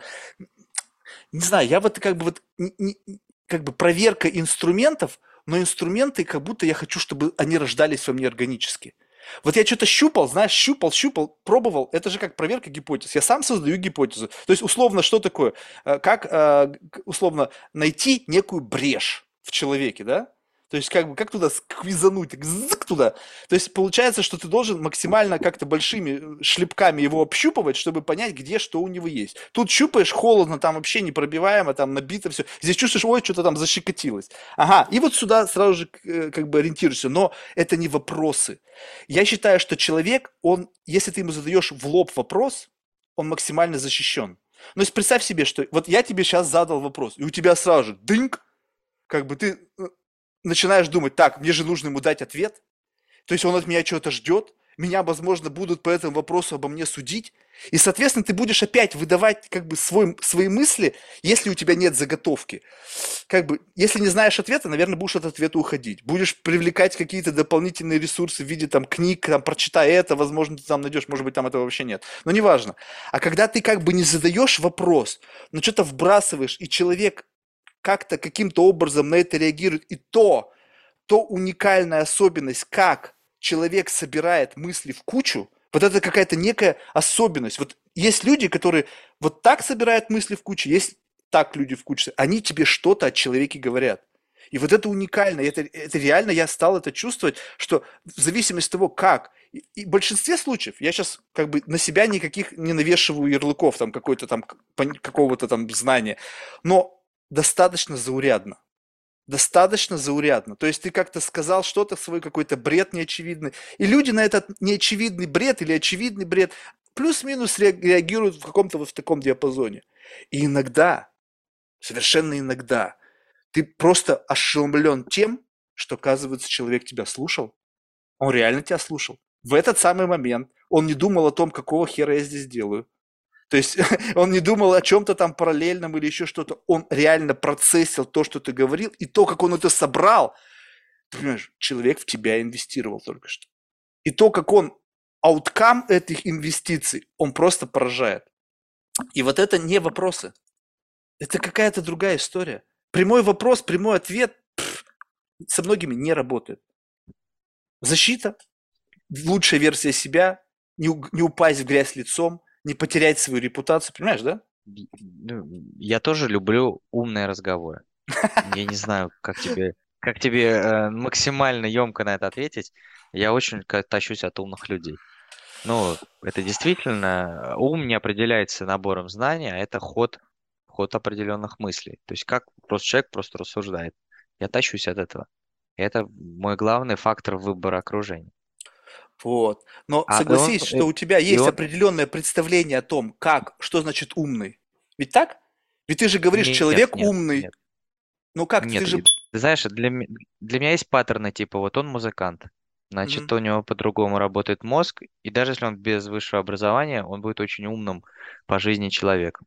Нету четких паттернов. Вот если я снимаю рамки, там, художник, музыкант, бомж, вот снимаю эти рамки, тогда э, мне интереснее будет общаться. Да, но Мы ты должен... часто... Флейвор-то вот какой-то. Ты, как ты можешь... Вот, вот что для тебя является критериями? Ты сказал, как, в зависимости от того, как человек формирует мысли. Как? Где вот этот вот критерий того, как ты описываешь, вот это соответствует этому, этому, этому. О, в рамках моего внутреннего какого-то набора критериев этот человек умный. Э, Нету тут критериев, нельзя их создать. Не, нельзя пойти и сказать, вот табличка такая есть, и вот, пожалуйста, применяй их. Это все таком, на таком э, нейроуровне происходит, э, вживую, в онлайне и в переписке. Это может быть три разных составляющих, но они в комплексе дают какое-то заключение. Есть э, HR-признаки э, какие-то там, типа, я чувствую, что тебе с этим человеком, ну, с этой компанией безопасно, или эта компания меня развивает. В принципе, если туда в HR посмотреть, там очень много вещей, которые в достаточной степени э, помогают вот, определять критерии, с кем комфортно. Вот можно я тебе свой один из критериев дам? Вот э, Давай. это, ну, вот этот вопрос, то, что меня отличает. Вот представь себе, я не знаю, чувствовал ты такое или нет, ну, у меня своя картина этого, у тебя может быть своя, но когда человек начинает говорить, как будто бы я строю некий э, смысловой мост. Ну, то есть э, слова складываются, как бы у них есть какая-то логика, связь, одно из другого вытекает, и следует какая-то логика. Но у этой логики есть некий вектор, который превращает в это в смысловой мост. Знаешь, такой горбатый. И если я в разговоре с человеком предчувствую, куда залендится этот мост, ну, то есть как бы ты пред- предугадываешь, к чему он придет. И это совпадает с тем, что, ну, как бы, с моими ожиданиями, это не значит, что человек не умный. Это значит, что как бы я не получил того, что хотел. А когда я абсолютно самонадеянно, как знаешь, такая невежественная свинья, думаю, что ну сейчас стопудово он сюда придет. Ауткам стопудово в эту сторону. Ну, блядь, ну, и тут бам! И вообще абсолютно не туда. И я думаю, твою же мать, Марк. Ну, то есть как бы это абсолютно, абсолютно не соответствовало твоим ожиданиям. И вот это меня как бы поражает. Вот это говорит мне о том, что человек явно неординарный. Это, этот человек явно как бы мыслит не так, как мыслю я, и не так, как я другие мыслили, говоря об этом, либо где-то как бы ну рядом около этого. Ну, это же возбуждает, правильно? Да, ну А вот я тебе писал, ты сказал, это невозможно описать, а вот я тебе описал один из критериев. Просто, возможно, ты не рефлексировал на эту тему, Не рефлексировал, да, более не, не занят, чем я. Да нет, нет, ты почему более занят? Наверное, просто это менее значимо просто. Вот поэтому нет такой жесткой рефлексии. Нету желания такого прям сильно усилить, хотя то, что ты сейчас говоришь, это фактически э, такой инсайт поиска своего окружения. Ну, такой рецепт, извини, не инсайт, а рецепт поиска своего окружения. То есть как почувствовать, что это вот люди плюс-минус близкие к тебе по духу. Не по деятельности, а по духу. Но вот ты, ты- из этого ты чувствуешь, да, что близкие мне по духу люди, которые мыслят совершенно непредсказуемо. Либо даже неправильно будет сказать, люди, которые мыслят совершенно противоположно, чем я могу предположить. Ну, теперь из этого надо подумать, какой диалог должен формироваться для того, чтобы человек имел возможность уйти в сторону, имел эту свободу в течение ограниченного времени. А второй момент а, подтолкнуть его к открытости. То есть не задавать, ты не задаешь, кстати, э, сценарий разговора, это я пытаюсь удерживаться в теме, а ты мастерски, я думаю, почему ты так все время все пытаешься куда-то сбежать? А я, кажется, не оправдал твоих ожиданий, вот так в чем Не-не-не, дело. не, почему? Нет, дело на самом деле не в этом. Просто ты, это же как бы, знаешь, э, как бы, когда ты э, якоришься к чему-то, то есть ты, ты, ты же не задумывался о том, что мы это была точка входа. Ты мне ее обозначил в виде, как найти интерес в жизни. Ты каким-то образом в тот самый момент, когда ты заполнял эту форму, почему-то твою голову влетела одна из вариантов. Я даже забыл какой-то, ну, что я тебе напомнил, что это было. Я говорю, да, было, вот написано. Вот, но это же не значит, что это как бы единственная какая-то вещь, вокруг которой мы должны все были два часа скакать. То есть это как точка входа. Она нас как-то выкинула на какой-то определенный уровень общения, и мы использовали это просто как трамплин. А тебя почему-то всегда манило туда-обратно затянуться, как, бы, как будто бы декомпозировать это. Это, мне кажется, настолько большая тема, и ты сам это сказал, что она настолько индивидуальна. Кто-то от этого получает удовольствие, кто-то от этого получает удовольствие, кто-то от чего. Единственный, который тезис меня вот, ну, как бы искренность, вот, честность в получении удовольствия. Многие люди, они не могут получать удовольствие, возможно, потому что то, что доставляет им удовольствие, социально неодобряемо. И поэтому они пытаются найти какие-то другие источники социально одобряемого удовольствия. А лучше, чтобы выбрать какой-то социально э, а, источник удовольствия максимальным рейтингом. Поездка на Бали, на серф. Согласись. Ну, как, почему так сложилось? Ну да. Но это как бы люди же там получают удовольствие, якобы. То есть ты можешь из всего многообразия возможностей ты выбрал именно это. Все, я понял. Ты можешь сразу говорить, что Марк, заткнись. Мне, понимаешь, я в этом отношении меня проще убить, чем, знаешь, заткнуть. Слушай, Дмитрий, ну, спасибо большое. Реально, ты мне сегодня позволил, знаешь, как бы, э, ты меня сегодня фреймил так очень правильно. То есть, как бы, ты мне намекнул на то, что должна быть некая структура. То есть у меня в голове хаос.